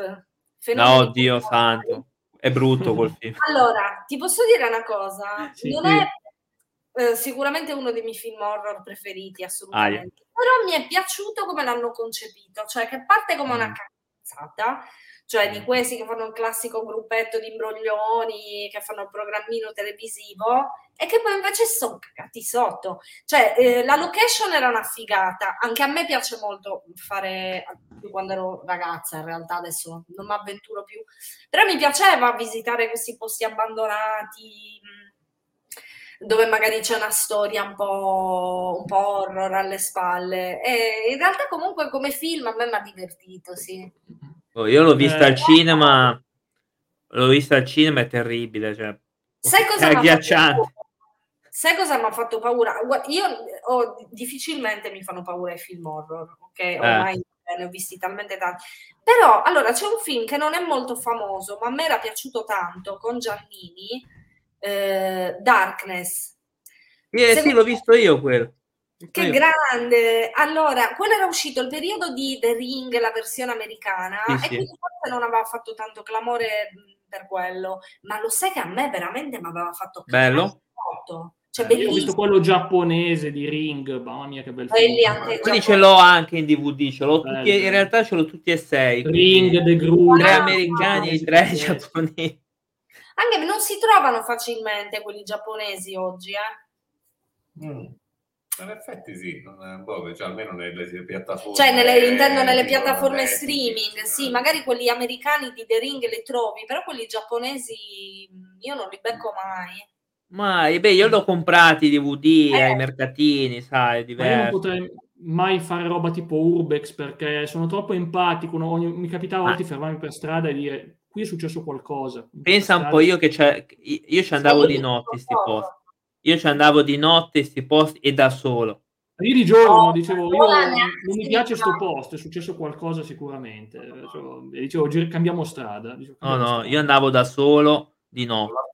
Ma guarda Jack, se un giorno eh, vorrete parlare di esperienze horror, mm. veramente, mm, mamma mia, ce n'è, perché poi eh, mio padre era appassionato di esoterismo, quindi... Io diciamo che sono un po' cresciuta con, con queste cose qua. E cavolo, qualche cosina di, di, di interessante, cioè, oddio, interessante. Avrai avuto le tue prove, eh, le tue prove personali che non puoi condividere con altri perché gli altri non ci crederebbero, ma per te stessa hai le tue prove. Le tue prove. Io eh. facevo serata horror, adesso è da giugno che ferma. Serata horror è un talk show dove si parla di dove si parla appunto di, di, di, casi di paranormale, cose interessanti, tematici, e a volte raccontano queste esperienze tipo incubi, viaggi astrali, quello che vuoi, insomma tutte queste esperienze, paralisi notturne, io, io sono mister paralisi notturna, non faccio apposta. Eh, io feci, feci anche anch'io un'intervista, ricordi Jack, la ragazza? Cla- eh, sugli Urbex, a Bacio di Dama, la mia, la mia serata preferita quella. No, quella lì che ho fatto io con la ragazza quella che hai fatto te, oh mamma, oh mamma, no, no, no, non mi, non mi, no che, che, ogni volta che citiamo quell'intervista succedono cose strane, no? A me, a me dopo averla citata mi, mi si è scassato la webcam, me, eh, la linea si è, si è, distrutta la linea per più di 20 giorni, mi, mi si è impiantato tutto no. e ho dovuto portare il computer a Gli argomenti, eh, gli argomenti. Ma è un collegamento, secondo me, tra mh, fenomeni paranormali e eh, tecnologia elettricità. Cioè, secondo, io ne sono convinta. Cioè, io nella casa dove vivevo prima, cioè, ma persino l'elettricista eh, non si spiegava certe cose. Cioè, mi succedevano delle robe allucinanti, cioè, ma proprio a livello di tecnologia. Cioè, tipo, per esempio, una volta stavamo rifacendo l'impianto elettrico che si era scasciato e si era spaventato l'elettricista perché c'era tipo eh, i fili staccati dai muri, eh, cioè tutto che non funzionava, non c'era corrente e c'era il frigorifero acceso, cioè staccato oh. dalla corrente. Cioè lui che diceva ma come cazzo è possibile? Vabbè. Se può consolarti, una volta è iniziato a impazzirmi l'orologio, quello, quello analogico, non quello digitale, che mi è andato iniziato mo- e io sentivo molto dolore, mi ero fatto del male alla schiena e l'orologio girava, girava. Io queste cose sono molto sensibile e nonostante ecco, il mio approccio alla vita sia scientifico, anche mio. però io a queste cose veramente ci credo abbastanza. Eh. Cioè, non... Sarà da approfondire su Serata Or. Sì. Ma come eh, diceva Arthur Conan Doyle, come diceva Arthur Conan Doyle, diceva che la magia è solamente scienza non ancora conosciuta. Un giorno ah. sarà scienza, assolutamente, ah. non è nulla di strano, non è nulla di misterioso è scienza non conosciuta, ma poi un giorno avrà un, un senso scientifico, tutto l'inspiegabile di oggi. Avrà un senso, bisogna solo capirlo ancora. Poi bisognerà vedere se ci piace questo senso. Se ci piacerà. ah, non lo so. lo scopriremo. Lo scopriremo solo vivendo. Eh, ed ecco, ed ecco l'altra citazione. Esatto, qua ormai è una live di citazioni. Non lo faccio apposta, che ieri per, ascolt- per capire un brano musicale, volevo capire quale canzone ah. citava Nembo Kid, l'ho sentito 100, 100 brani italiani. Basta 100 brani italiani, 100 brani italiani e non l'ho trovata, non ho ancora yeah. capito quale canzone citava. Sa, sa, guarda, saranno, quant'è che questo Nembo Kid esiste? Eh, due settimane che vado è avanti. due settimane che sento nominare questo Nembo Kid. E io sto cercando canzoni su canzoni, ho detto, ma dove lo sentite? Qual è quella canzone che lo nomina? Ho provato a googlare. Wow. No, su, sulla musica più felice. Eh, Neanche a me. Ma una canzone italiana o inglese? Una canzone italiana, ovviamente, perché il nome, era il nome italiano negli anni 60 di Superman, quindi... Capito, su, cioè, su che cosa ci fissiamo? Cosa mi fisso io più che altro? No, io infatti, io proprio no.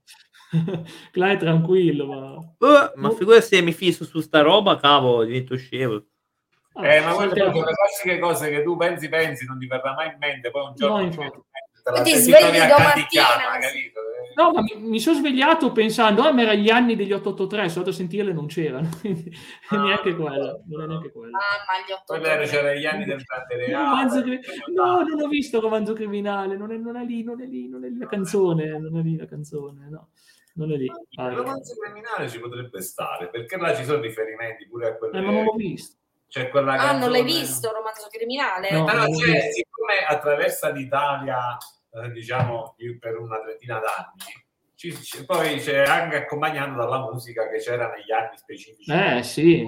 Contati, no? Tipo c'è quella canzone delle gemelle lì, Yes, I can boogie. Oh, yes, I can boogie. boogie. Ah, boogie, rimane con quello che sfonda con la testa. Ah, le Kessler.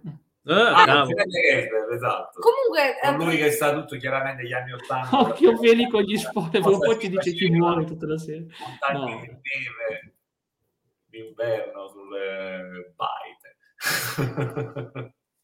eh. Il vino comincia a fare effetto, ragazzi. Sì. Eh, sì. Ale. Ma tranquilli, tanto siamo vicini alla conclusione, siamo abbastanza vicini. Vedo Clark che mi ha mandato dei testi musicali. No, non è quella, che è Baby Lavatrice. Di Nemo Kid, Baby Lavatrice. Baby Lavatrice. Basta. Che cosa mi ha mandato, Clark? Che, che trash. Mannaggia, io non le vedo però. La canzone di Ivano Fossati. No, l'ho mandato su Telegram. Eh... Ho cercato anch'io Ivano Fossati ieri, la banda sonora, ma non era neanche quella. Manco Ivano Fossati. Comunque The Astrologer. O Adriano Celentano. No, Adriano eh, Celentano. Eh, Celentano. Mi sentirò anche le sue, che ti devo dire? Mamma mia, santo cielo. Io un Vabbè, ma tanto alcune sono. Prego. Eh, sentiti libero di farmi un, uh, un oroscopo, ovviamente. Avevo capito un bonifico. eh beh, quello anche. lo faccio io a lui. Se ha piacere di farmi, visto che è esperto di astrologia, a me piacciono tantissimo gli oroscopi. Eh, allora eh, pensa poi io che cavolo. libero di prendere l'iniziativa, poi casomai ti faccio io un bonifico.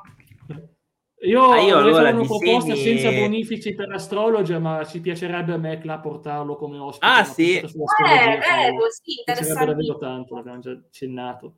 Mi piace Beh, io per esempio sono, sono toro ed ascendente in leone e in cuspide in ariete. Quindi... Ammazza! E quindi... Fuoco... Ah no, aspetta. Toro e terra? Toro e eh. terra, toro e terra, eh, confermo. È come mia nonna, quindi sono molto concreta. Ma io sono molto d'accordo. Tu, Jack, scusami. Io sono un leone ascendente bilancia, ma si vede quella parte bilancia, pacifista, tipo giustiziere, che non perdona un torto, allo stesso tempo poi se lo dimentica. Cioè, io sono serissimo sul momento, poi mi dimentico tutto. Ma i segni doppi sono belli per quello, secondo me. Sì, sì. Comunque... Eh, guarda l'astrologia.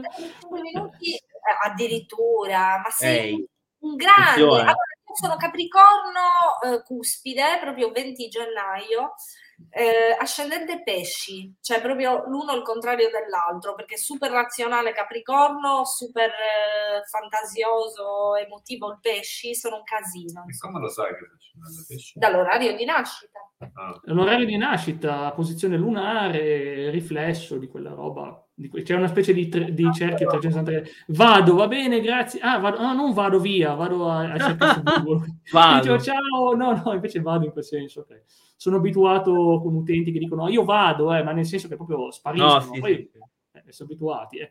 invece beh è interessante è un argomento che dovremmo approfondire lì sì. il podcast eh, non si farà mancare un'occasione del genere va, un astrologer ce lo ce lo chiappiamo volentieri per un argomento del genere, chissà quante domande interessanti, soprattutto perché suo, il suo obiettivo non è quello di far conoscere se stesso, perché lui vuole far vedere che l'astrologia una volta era una scienza, fino, agli, fino al Concilio di Trento era una scienza, vuole far vedere che appunto che molto di quello che oggi chiamano astronomia comunque nasce dall'astrologia, esatto. delle stelle, solo e che poi... oggi la svalutano, ma non deve essere svalutata una cosa che fino a pochi, a pochi decenni fa era una scienza. Ma infatti, sono assolutamente d'accordo. E tra l'altro qualche riscontro ce l'abbiamo, cioè sembrerà banale, però persino le maree sono condizionate dalla luna e comunque la fertilità esatto, eh, muore perché poi, cioè, ma pure gli animali, cioè perché i lupi ululano alla luna piena? Mm. Cioè, comunque vuol dire che influisce in qualche modo e anche scientificamente facciamo parte di tutto questo.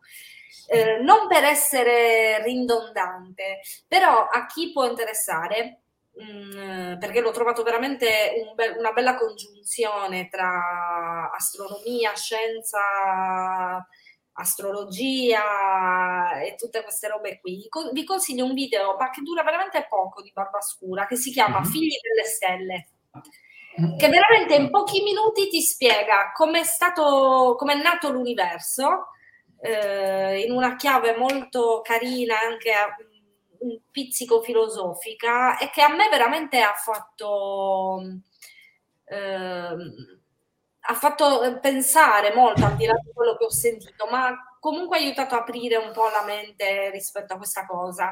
E veramente durerà 10-15 minuti. No, ma me lo guardo volentieri stasera, tanto il tempo libero per vedermelo ce l'ho sicuramente. Grazie Emanuele del consiglio.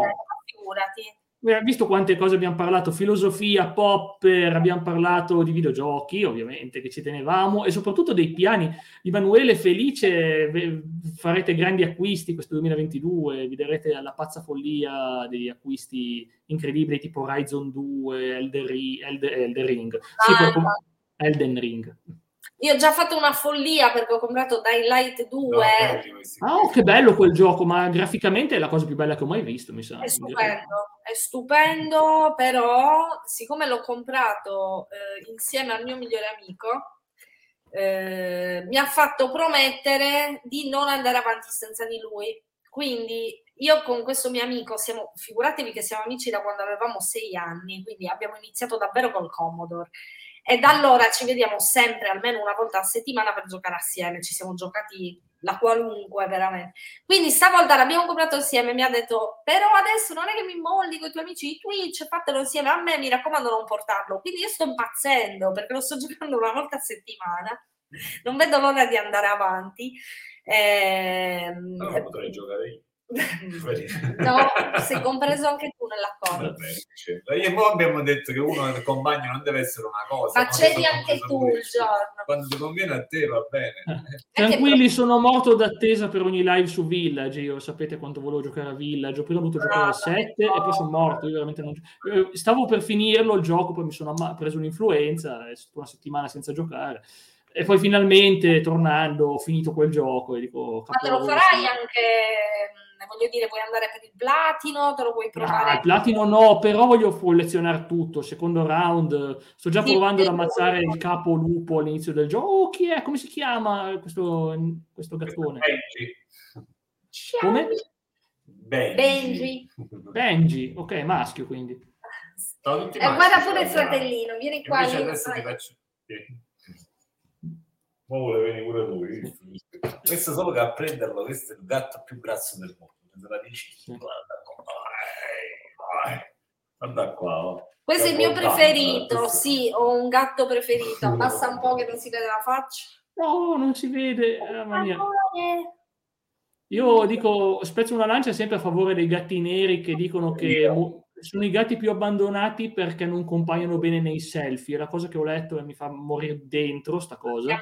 In realtà i gatti neri sono estremamente un affetto incredibile eh, e sono bellissimi.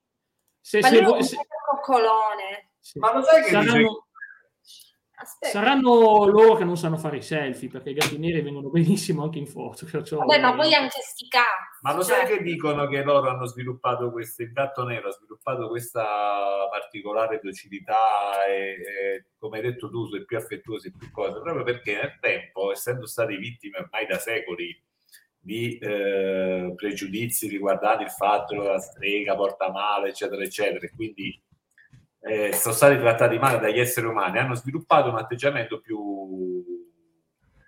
Sta dicendo uno una sera, ma non lo so se è vero, però mi sembra credibile. Più amichevole. Più amichevole. Effettivamente di quelli che abbiamo, quello più che cioè ci tiene di più a, a, al rapporto con noi, non so come spiegarti, è, è quello mm-hmm. nero. Sì, sì. Cioè è proprio più eh, si sono fatti eh, scaltri, si sono fatti scaltri. Sì. Invece lui invece è un gatto che mantiene la sua parola. Eh. È il mio bambino.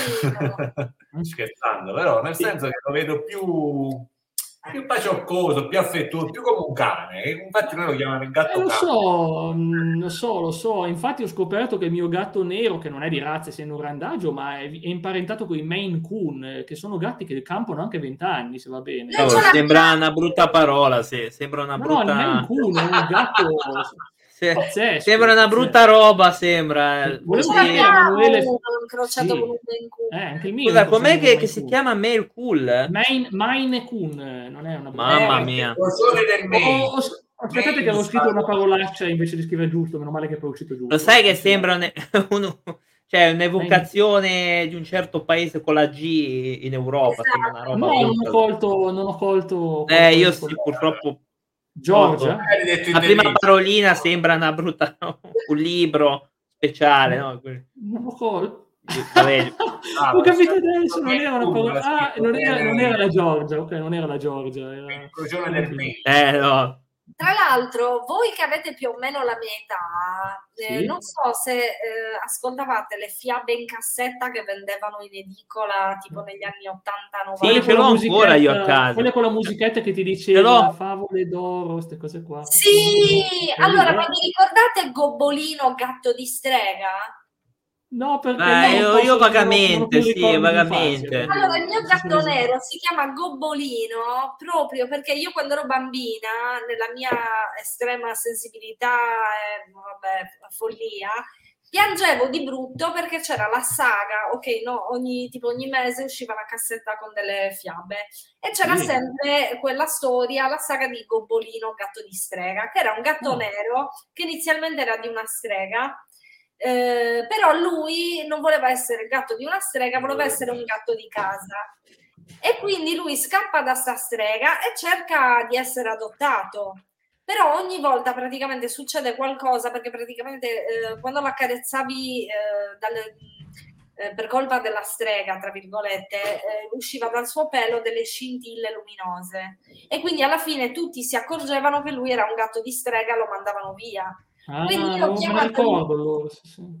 io ho chiamato il mio gatto nero Gobbolino, che poi ho abbreviato il Lino, proprio per questa fiaba qua, per tornare anche al fatto della persecuzione sui gatti, contro i gatti neri, porelli.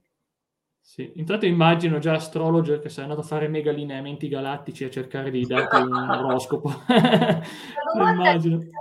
di Twitch, io mi sento una mezz'oretta nel caso metti... Eh, ah sì, quella lì era la chat privata, era la chat privata Cla, eh, stava dicendo ah. che va un attimo a mangiare, nel frattempo vi tengo io con, voi, con noi, vi tengo io, ci sono qua, eh, non, non, scappo da nessuna parte, spero di non farvi tardare la cena, che magari siete pronti a mangiare. Tanto domani non lavoriamo, quindi non ti preoccupare. Oh, che bello, che bello, però ovviamente lo stomaco, vabbè, nel caso comunque dicevo che ma, le fiabe hanno influenzato sicuramente le nostre vite. Oggi pensi che la, no, eh, non voglio fare il moralista perché voglio dire, ma eh, la generazione attuale, secondo te, cresce diversamente, magari con meno fiabe, più prodotti televisivi, più prodotti commerciali? Ti sembra, pensi che può crescere diversamente a livello idealistico? Oppure cioè, svilupperà una sorta di, come dire, di dipendenza tecnologica barra a, a, prodotti piuttosto che a ideali, secondo te, la generazione seguente, attuale? Mm, allora, eh, io posso dire che io spero di sì. Mm. Nel senso, eh, tante cose di quando siamo cresciuti noi secondo me erano sbagliate a livello educativo eh, e quindi secondo me è giusto abbandonarle. Vedo che però i giovani di oggi, per esempio, poco o niente seguono la televisione e secondo me è un punto a loro favore. Hanno molte più possibilità di scegliere. Ovviamente questo sicuramente crea un problema tra virgolette, cioè dipende cosa scegli, perché poi non è che l'internet è buono in generale, c'è anche tanta schifezza. Oh, figurati, bisog- vabbè, ma c'è anche comunque per fortuna si va sempre di più incontro a una selezione d'età, addirittura in Inghilterra verrà chiesto un documento identificativo per entrare in siti pericolosi, per fasce più basse. Sì, Ciò sì, ci eh. sta comunque che anche internet diventa sempre un posto leggermente più sicuro di prima, perché prima, io mi ricordo quando mi collegavo io da adolescente su internet, quanta roba trovavo, cioè... Rotten, così. ce lo ricordiamo? Oh mamma Rotten, cavolo me lo ricordo, ma io non ero un fan, però sì... No, ne... io. io. mi ricordo solo il tizio dentro mangiato da, dal coccodrillo, mi ricordo queste cose, quindi mi ricordo. Eh, mi ricordo Avevo un amico che era fan di queste cose, infatti lui aveva il aveva il portachiavi con la, la, con la, barra, una volta è andato su un sito funebre eh, di pompe funebri e mi ha fatto, mi ha fatto la lapide pre-customizzata per, me. Ha detto così, ha detto, vuoi che ci aggiungo anche dei fiori? Ha detto, ma magari una preghiera, penso che ci siamo. ho detto, ma dai. Che pensiero. Vabbè, ho visto il mio nome su una lapide, posso dire, non, non, capita a tutti di vedere il proprio nome su una lapide, io, io l'ho visto. Eh, io... Eh. Eh beh, io gli consiglierei di mandare il curriculum a taffo a questo punto.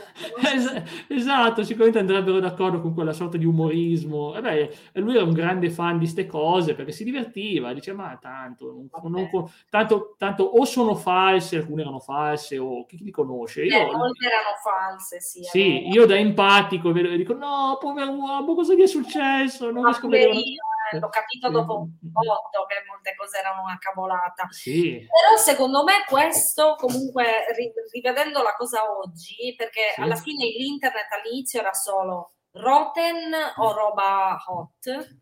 O, okay. o, o, Dragon Ball, o fan, o, fan, di Dragon Ball. Devo Quello me lo sono perso, mannaggia. Uh-huh. Però ti fa capire come sia, forse all'inizio c'è stata, cioè noi veramente ci abbiamo messo 30 anni a capire le potenzialità di internet. Cioè, oggi parliamo di Twitch, però la possibilità di fare certe cose forse c'era dall'inizio. Cioè, all'inizio è nata eh, forse come una cosa più di proibizione, cioè come una, una specie di mondo senza legge dove potevi uh, fare, dire, mostrare le cose che non potevi nel, insomma nei canali e nelle insomma, che, che, solitamente non potevi divulgare e esprimere. È stato proprio un modo, secondo me, sbagliato di approcciarsi all'internet all'inizio. Sì. Era un grande esperimento per cercare di... cioè volevano fare pubblicità a prodotti, mi ricordo che tu entravi, la home era o libero, la vecchia, perché esiste ancora libero, o era Yahoo, che Yahoo. consigliavano tanto Yahoo, ma Yahoo c'era solo pubblicità, Yahoo c'era solo pubblicità. Sì. Erano motori di ricerca, si fa per così dire. In realtà io mi segnavo, avevo la lista di tutti i siti da visitare, tipo www.gazzetta.it per vedermi esatto. i non è come... Eh, no, io me li segnavo, io mi segnavo tutti i siti che mi potevano servire. Ancora oggi uso cronologia.it, che è un sito di storia dove leggo un sacco di ah. divulgazione storica, eh, eventi eh, io lo uso ancora, esiste ancora, avrà forse cambiato leggermente dominio, ma è sempre lo stesso. Infatti, gli articoli sono fermi al 2000-2001, quindi puoi immaginarti, sono ancora, cioè diciamo senza. Che può essere anche importante. Eh? Eh, figurati, potessi leggere la storia romana e greca, con piacere. Niente. Tra, tra, parentesi, io dal punto di vista storico seguo molto Barbero, mi piace tanto. Eh beh, ma Alessandro Barbero è un grande, ah. è uno che ci andrai al ristorante a, a, sentirlo parlare e star zitto tutta la sera. Esatto. Ma non ero neanche nato nel 2001, guarda, è un bene perché chi, chi come esatto, noi l'abbiamo vissuto. Bello che sei così Il 2001 l'abbiamo vissuto con una paura, guarda, veramente quel settembre. Vabbè vado un secondo in bagno, torno Ma certo, certo, tanto abbiamo il nostro Felice che, guarda, anche lui... Dicevo, Felice, tu come ti approcci alla vita in maniera vivi la giornata, vivi programmando? i giorni dopo giorni. Eh, vedi, ti ho risposto già prima secondo quello che diceva Astrolonga. Io in realtà sarei virtualmente e eh, mi piacerebbe essere un programmatore. Rispetto alle cose ho un approccio razionale, cioè mm-hmm. vorrei averlo, cioè quello che è la prima mia impostazione è quella lì, però poi cioè, purtroppo per fortuna eh, rompo tutto quello che cioè tutta questa impostazione la rompo in un attimo, non so come spiegare, capito? Non mi piace, esci dagli schemi, è una cosa buona secondo me. A me hanno criticato tanto perché se io devo, se nei temi, vecchi temi scolastici, dovevo dire una cosa, io facevo tutto un giro discorsivo raccontando di tutto quello che non dovevo dire e per arrivare a quello mi dice, eh, ma non va bene così, tu devi rispondere alla domanda. Ma io ho risposto alla domanda. Ho eh, fatto tutto il giro attorno, ma ho risposto alla domanda risposto, anzi, poi magari rispondi più volte. Secondo me questo qui è più altro sinonimo della paura di non essere compresi, il fatto di girare, fare iperboli o eh, quello sono anch'io. Sono... È sempre la stessa cosa, ce l'ho anch'io questo, questo non lo voglio chiamare difetto, questa sì, carattere, carattere. me è, appunto, è più una cosa di, di, carattere poi fondamentalmente, anche perché poi, come dire, eh, la, appunto, la comunicazione facilmente travisabile fondamentalmente, no? Cioè io posso dire una parola, tu puoi da quella stessa parola percepire un significato diverso da quello che io voglio intendere. Assolutamente vero.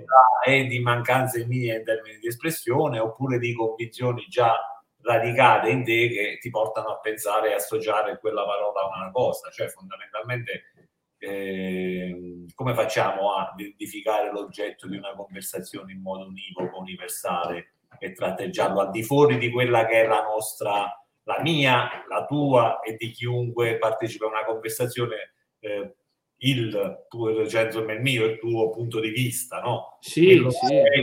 Il nostro eh, modo di filtrare le cose, diciamo l'archetipo con cui noi ci approcciamo alla vita che ci fa vedere le cose in un determinato modo. Mm.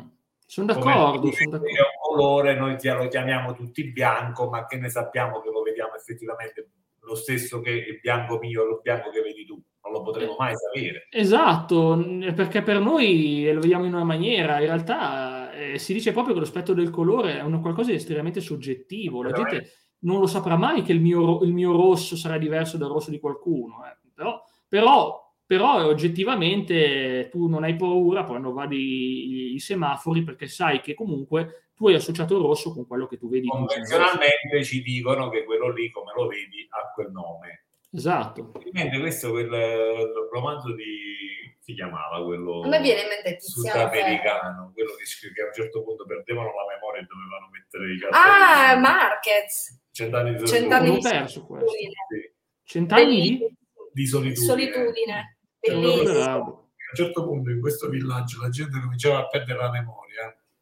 Mm. E allora praticamente per non dimenticarsi appunto i nomi delle cose ci scrivevano questi cartelli. Scrivevano il nome delle il nome cose e l'attaccavano cose. sugli oggetti. No? Ah, ma che fra l'altro è un metodo utilissimo con gli anziani che iniziano a soffrire di problemi di memoria e io lo consiglio sempre. Anche, eh, non so quante volte, quante vite sono migliorate con questo metodo del, del, del, scrivere le cose. Eh, fra l'altro, eh, anch'io dovrei scrivermi le cose, prima, quando, quando, perché a volte mi dimentico anch'io, magari farò una cosa e mi dimentico, anche se sono giovane, ma può succedere. Volevo chiedervi se voi conoscete e se credete nell'effetto Mandela, ovvero sapete di cosa sto parlando? Ditemi pure se non so. Chi è Mandela? So, l'effetto Mandela? L'effetto Mandela no. Allora, l'effetto Mandela è una, un fenomeno che è stato studiato negli ultimi anni, quando una, una donna americana ricordava la morte di Nelson Mandela in una maniera diversa da quella che è avvenuta. Lei ricordava che negli anni Ottanta Mandela era in prigionia, come è stato sul serio, però morì e lei ricordò il suo funerale, ricordò la moglie che piangeva, ma queste cose non sono mai successe. Esatto. E l'effetto Mandela è avere un ricordo collettivo, collettivo, falso, di qualcosa che non è mai successo. Collettivo, eh. Sì, allora, faccio... questo ne parla molto anche Polidoro. Eh, interessante. Uh, per esempio, su certi avvistamenti UFO, Mm-mm. lui dice, per esempio, ce n'è stato uno importante in Italia, mi pare in Toscana, non ricordo esattamente, però tutti giurarono di aver visto un UFO. E invece poi si scoprì che era un tipo un pallone. Era lo stadio di Firenze, esatto, lo stadio di Firenze esatto, presente. Esatto. Ma non è che si era fumata qualcosa? No, ma il fatto che la gente ha iniziato a riconoscere, e dire anch'io, anch'io. Ma quando è collettivo è lì che, perché finché una persona, va bene, quella persona può distorcere magari quello che ha visto, può ricordare male, quando è collettivo è diverso, perché... Una cosa collettiva Secondo me è, ad esempio quei bias. Sì, eh, avete presente quel film di Tom Cruise che balla chiamato Dirty Dancing? Mi sembra che fosse quello. quello c'era Tom Cruise eh, giovanissimo che ballava. Swayze però. Eh? Lì era Patrick Swayze in Dirty Dancing. No, è quello con Tom Cruise, non mi ricordo come si chiama, quello dove ballava. Può essere? Eh? barista. In cocktail fa il, ban- il bartender. È, per no, è, un, è un film dove balla in casa e praticamente tutti ricordavano che lui avesse gli occhiali da sole in quella, in quella scena e in realtà lui non li ha mai avuti nel film, ha un ricordo collettivo falso. Un altro esempio è Star Wars, Star uh-huh. Wars eh, episodio 5, quando c'è la famosa frase Luke, io sono tuo padre, mai stata detta, era no, io sono tuo padre ma l'attore è andato in giro nelle convention con la maglia Luke, io sono tuo padre, perché anche lui ricordava di aver detto quello. Tutti ricordano una cosa che non è mai successa, neanche nelle videocassette che avete in casa, una videocassetta degli anni 70 di Star Wars, non c'è. Perché semplicemente un ricordo falso collettivo, ma ce ne sono tanti di esempi, eh, loghi. Se voi se cercate effetti Mandela, ci trovate dei loghi, loghi di, eh, aziendali, che ricordate il Kit Kat col trattino fra Kit e Kat. Eh, non, non c'è mai stato. Non c'è mai stato vero, è vero. Però, io dico, il logo della Volvo, uno, mi sembra che ci sia, che eh, si ricordava che le V si unissero, invece non si univano. Delle cose incredibili che siamo tutti sicuri. Può anche essere che da bambini magari siamo meno attenti alle cose, e magari ci... però ma veramente, ma tutti che ci ricordiamo kit trattino cat non c'è mai stato.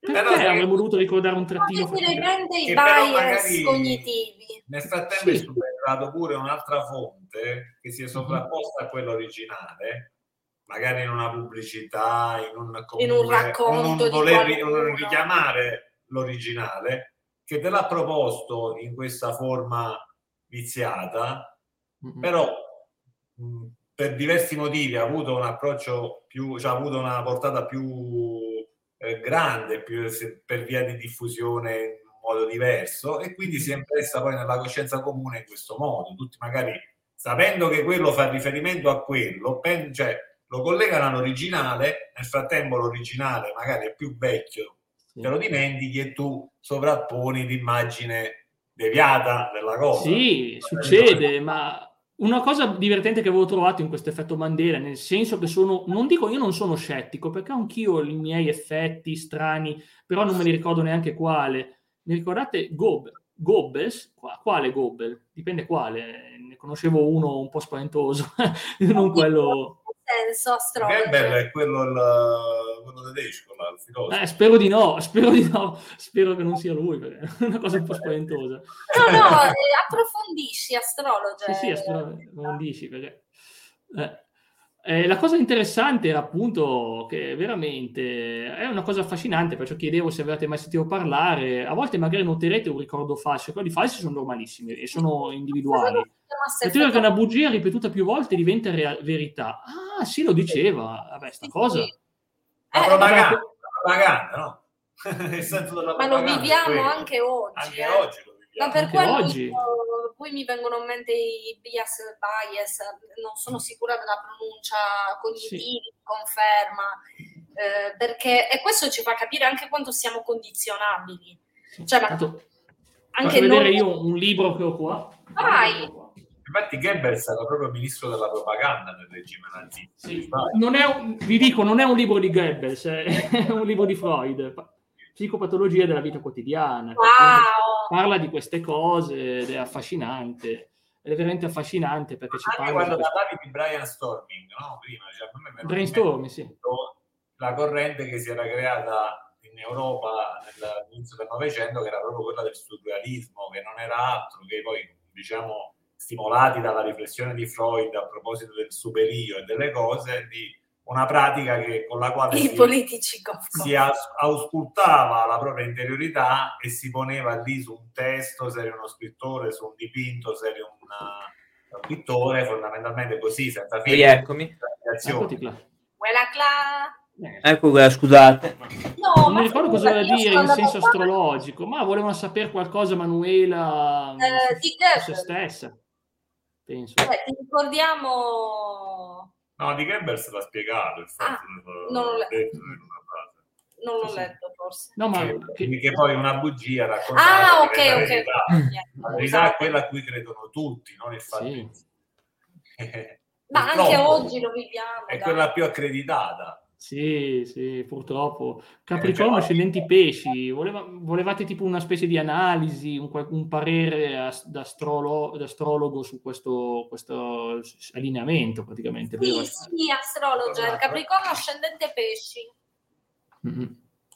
Ecco qua, non mi aspettiamo astrologer, bene, Cla leggerà il nome di Gobbel, dire oh mio Dio, cos'è? No, no, era un No, no, no, no, ma a me non mi cambia nulla leggere, me frega sì, ma non è nulla, eh, in realtà è però la teoria è che la bugia... Ma non si può dire, ma, ma non si può dire quel nome lì. No, quel nome no, però quello che ha detto, in effetti, è una cosa ancora tendenzialmente valida, che è facilissimo partire... Di, di, come ci sono spesso ricordi falsi, stiamo parlando di ricordi ah. falsi, l'effetto Mandela, quindi... Eh, Parlando sì, di sì. libri, io non ho avuto una formazione scolastica canonica purtroppo, eh, quindi mi sto approcciando a grandi classici soltanto, insomma, al, alcuni eh, adesso. Eh, ultimamente mi sto appassionando molto a Dostoevsky. Uca, ma volevi proprio leggere romanzi veloci veloci, no? Giustamente. Vabbè, e poi leggeri, mi sembra anche leggeri. Ma sto scherzando, 1200 pagine sono niente se sono divorati, quindi... A Felice piace tantissimo i demoni, che io ancora non ho letto. L'ho letto a scuola io, me l'ha fatto leggere.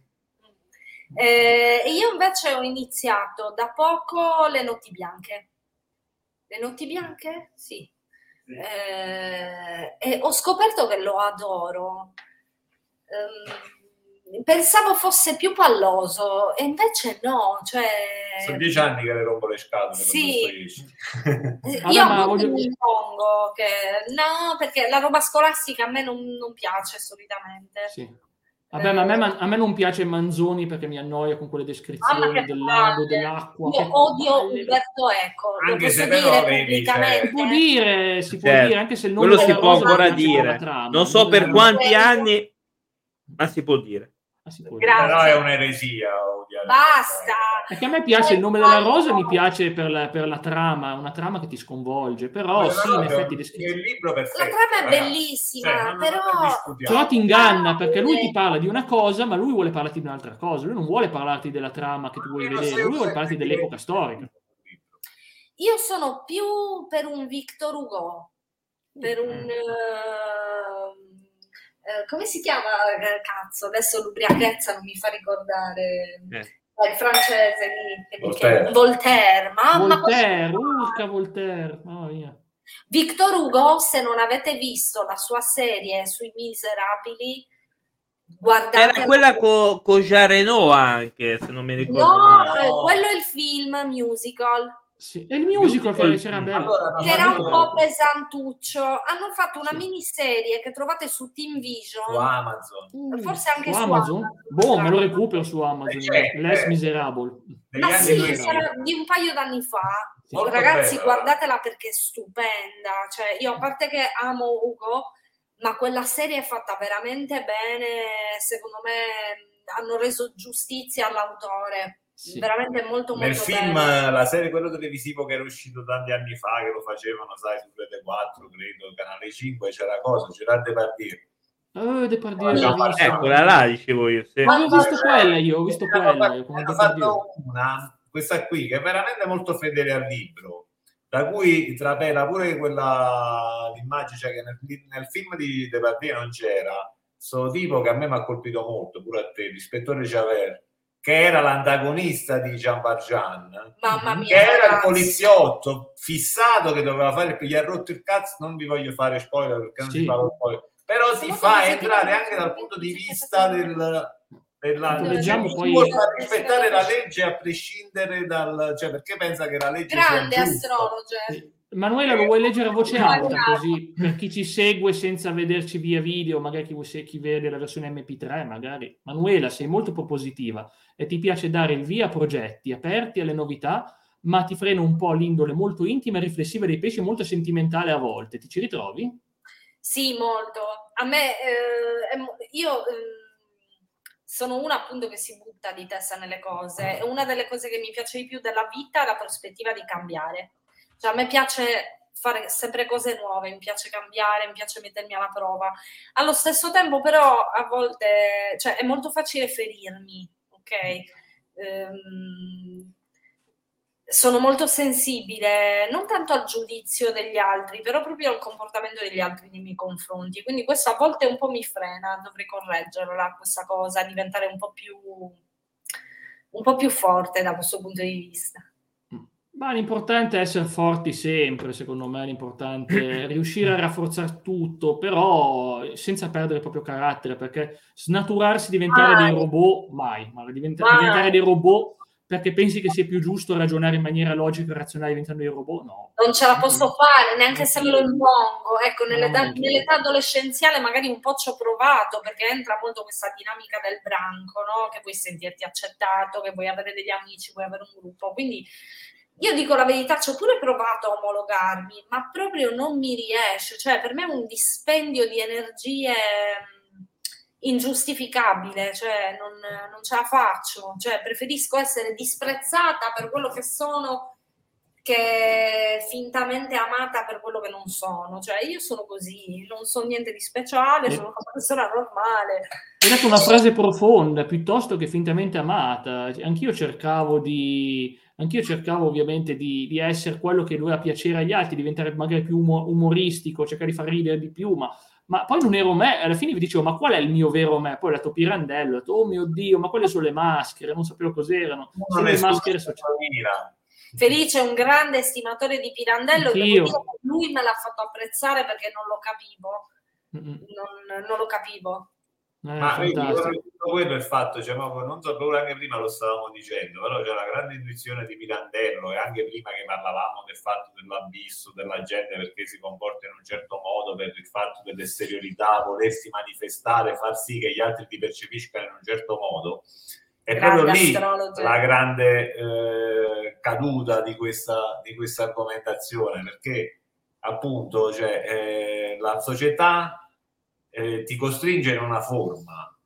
La forma che vuole che Manuela è quella magari eh, simpatica piuttosto che antipatica, piuttosto che sciatta, piuttosto che eh, sciatta, sporca, sciatta piuttosto che pulita, piuttosto sì. che quella che è sono una... come tu mi vuoi, mamma mia. Quella... La nostra indole, la nostra natura è il cambiamento, è la dinamica. Io oggi sono ladro, domani sono santo, dopodomani sono Oh, guarda, sembra la biografia di molti politici. Guarda, io sono un santo, però non faccio nomi, eh, perché, perché potrebbe valere per tanti. Faccio... Ma se anche i politici magari riuscissero a far, ad essere veri, e anche loro poi sottostanno a questo gioco in realtà. Vabbè, là poi si apre una Ma in parte ci sta. Perché poi i politici sono esseri umani. Eh. Perché comunque nella politica tu devi anche riuscire a bypassare i limiti della gente, perché non tutti sono riflessivi, non tutti sono profondi, però tu devi provare a arrivare a tutti. Quindi io penso che alla fine essere politico, lasciando perdere i singoli, ok, i nomi, i sì, senza nomi, sì. ok, però essere anche un politico, fare politica è una cosa molto difficile. Cioè la democrazia mh, non è un, come posso dire, eh, non è un sistema perfetto, tutt'altro, perché comunque per quanto la maggioranza sia forte, ci sarà sempre la minoranza che non è soddisfatta, ma il suo diritto conta.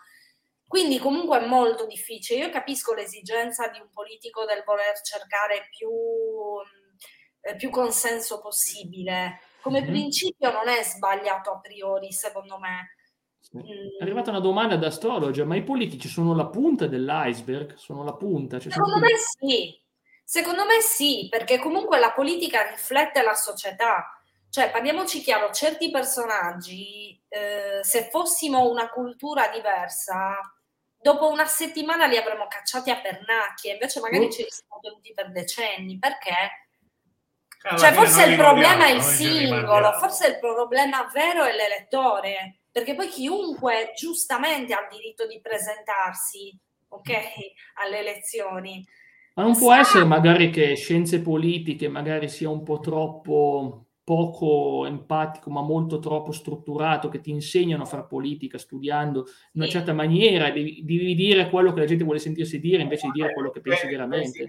e il metodo è sbagliato eh. ma secondo me ha ragione so, Jack perché è il metodo sbagliato. Per quello io prima dicevo capisco l'esigenza del cercare consenso capisco che la democrazia sia un, un metodo non perfetto eccetera ma è il modo in cui lo, lo sviluppi eh, è, che è sbagliato forse, però è sbagliato da parte del politico, da parte dell'elettore. Perché eh. parliamo chiaro, molta gente del suffragio universale, della libertà, non sa che farsene, cioè non sa come esercitare. A loro non dà nulla, a loro non dà nulla. Io vedo che anche ormai la moda principale di oggi è dire ah ma a me va bene così quindi a te deve andare bene fanno tutti schifo a me va bene così.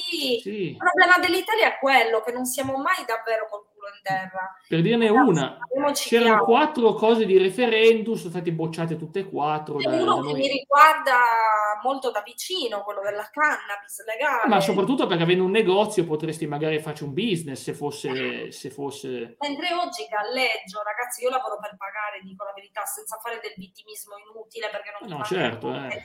Dio nella vita però eh, l'italiano, cioè da noi di fame non si muore, ragazzi, a dir, cioè, che dir si voglia, la realtà è questa, da una parte è bene perché non vorrei mai vedere nessuno morire di fame. A meno male. Certo, però dall'altra parte forse non ci fa emancipare, non ci fa evolvere, perché la difficoltà ti insegna e ti sprona ad andare avanti a migliorarti. Noi comunque siamo sempre in quel mezzo limbo di mediocrità che non ti dà quella spinta, forse, eh, non, questa non è una verità assoluta, siamo chiari, sono una mia idea, magari domani penserò completamente una cosa diversa, però forse non siamo spronati abbastanza, forse non abbiamo abbastanza l'esigenza di essere migliori, perché alla fine, come dicevi anche tu, Jack, tanto a me va bene così, cioè in un modo o nell'altro te la eh, cavi. questo, cioè fondamentalmente dipende. Perché secondo Secondo me nell'equilibrio ci sta una fase di stasi, nella creazione ci sta una fase di costruzione, nella distruzione c'è ciò che distrugge prima di creare di nuovo, e vale per gli imperi, vale per le società, vale per tutto, vale per tutto, vale anche per la vita stessa. Era uno dei, grandi, uno dei grandi segreti della vita e lo dicevano anche gli indù 5.000 anni fa, io non sono induista, ma lo dicevano gli indù 5.000 anni fa sta cosa, che, che c'è creazione, equilibrio, distruzione, dopo la distruzione altra creazione, un ciclo, è tutto un ciclo, finisci, arrivi al punto da capo e si riparte di nuovo. E lo diceva e lì, oscuro, Eraclito. Eraclito, eh, vabbè, dai, lui, lui, lo diceva meglio di me, eh, lo diceva meglio di me. Strugge, un altro modo di dire la stessa cosa. Vedi però, come c'è quasi un'energia universale senza tempo che poi ti riporta che tu stai parlando di socialità, di politica, di gioco, di umanità, di, di qualunque cosa e c'è sempre un filo conduttore. Cioè questa cosa è bellissima nell'umanità, secondo me. Sì, i campi morfogenetici di Shield, quelli che sono dei campi invisibili che connettono, dove ti connetti non a una tua idea, ma un'idea già avuta da altri che entra in te senza averla sentita da nessuno, diventa una tua idea. Cosa ci credo tantissimo, lo sai. Mo io eh, adesso non sapevo il termine esatto, eh, però io ho sempre immaginato, non lo so, come, come non lo so, eh, della luce, delle scintille che escono da te, che magari non le vedi con gli occhi però sì. le senti, ti contaminano in un certo senso. E per chi dice, oh mio Dio, ma è una cosa fantascientifica, ma il pensiero è una cosa che non si vede, lo dico sempre, il pensiero non si può vedere, il pensiero non è che lo vedi, ma c'è. Non puoi dire tu non stai pensando solo perché non lo vedo, non puoi dire tu non stai amando perché non vedi un cuoricino che esatto. batte sono delle cose, i sentimenti, anche i pensieri, sono delle cose che non, non, puoi, non puoi sapere se c'è qualcosa che non puoi vedere, che, che esce da te, non puoi, non, nessuno Esattamente, ma anche la tua essenza, la tua umanità, la vita in sé, ma che cos'è? Un cuore che batte? un cervello no. che pensa, no. Il cuore cioè... che batte si spegnerà, il cervello anche quello, ma se pensi che è così, e per carità io devo rispettarlo, essendo uno certo, che rispetta eh, io devo rispettarlo anche perché ho avuto persone molto vicine che hanno avuto questa idea e per carità non ho voluto mai distur- non ha mai disturbato il fatto che la pensassero così. Però tutto sommato io penso che siamo più di, di, di un corpo siamo più di un corpo in qualche maniera si, si connette fra corpo e questa cosa al di là di quello che può essere può essere comunque cosa vuoi però siamo più di un corpo cioè, questo ha anche un riscontro scientifico, perché comunque tu non vedi tante cose che esistono, ma non le vedi proprio mai, cioè, ma pure le onde radio, ma quando le vedi, cioè, mm. non è che è una cosa che puoi vedere, pure esiste. Cioè, Ho letto ieri, proprio mm. ieri che noi abbiamo pensieri, i nostri pensieri sono su onde radio, la nostra attività cerebrale è su onde radio basse, sugli hertz, da 3 a 20 hertz, quindi siamo veramente una frequenza veramente ma, ma più basso più basso del basso, che tant'è che i tempi, chi lavorava nella marina ai tempi del, del post della guerra fredda, lavorava su queste frequenze, hanno dovuto smettere di farle perché facevano impazzire la gente queste frequenze. Eh, andavano in contrasto col, col lavoro della mente, eh, facevano impazzire anche la natura, incredibile, veramente, incredibile. Questo, Vabbè, se ci pensi che a, eh, a seconda delle, delle, delle onde, eh, cioè per esempio i delfini, no? Loro eh, riconoscono gli ostacoli con queste onde radio, oddio, potrei dire una cazzata. Oppure i pipistrelli. Oppure i pipistrelli, esatto, riconoscono gli ostacoli, mm. cioè tu dici ma come cacchio fanno? Cioè, com'è possibile? È una cosa invisibile, quindi sì. mi viene da pensare comunque anche la mia essenza, dove risiede? Nel mio cuore, nel mio stomaco, nella mia testa, nel mio corpo? E quando il mio corpo non funzionerà più, la mia essenza, cioè per me è inconcepibile che la mia essenza svanisca, cioè è qualcosa che non è legata per forza alla materialità corporea. Eh, non so come spiegare. No, no capisco è che non avremo mai una risposta adesso, però abbiamo intu- intu- intu- eh, filosofeggiato un po'. Cla, tu volevi concludere? No, io, io, direi che da parte mia non c'è altre domande, possiamo anche chiudere. Sì. Mm, anzi, ringraziamo Anzi, voi che siete venuti qua da noi. Ma grazie eh, a voi davvero. È stato un piacere, è stato un piacere. Stato un piacere. Anche per noi. Ah, la prossima puntata, Jack, di cosa parliamo? Mm. Lunedì sera alle 20.30 parleremo flashback, la storia ai videogiochi. Abbiamo, siamo arrivati alla fine degli arcade. Parleremo della rivalità fra eh, ah, Nintendo. È la sfida. La grande sfida, sfida finale. a 8 bit e 16 bit, le generazioni che hanno influenzato la nuova ondata di videogiochi e parleremo finalmente della terza generazione, quando ci sarà il Nintendo originale, poi la nascita, la competizione con Sega, due case giapponesi a giocarsi il mondo. Per un po' di... Molto interessante, dai. Eh, allora, passione. volentieri. Grazie. Vabbè, grazie. Ah, noi invece vi aspettiamo anche sui nostri social, perché noi abbiamo un sacco di social, tra cui anche Spotify, quindi per chi ah, vuole riascoltare. Abbiamo un MP3 lì, abbiamo, troverete la vostra intervista su Spotify, esatto. ovviamente. La cerco allora. Come chiacchierata, eh? Come chiacchierata. Esatto, grazie mille ragazzi, ci vediamo eh, lunedì. Buon weekend, ciao, signori. Buon weekend anche voi, ciao. È molto stimolante, molto piacevole, grazie davvero. Ciao. Ciao a tutti.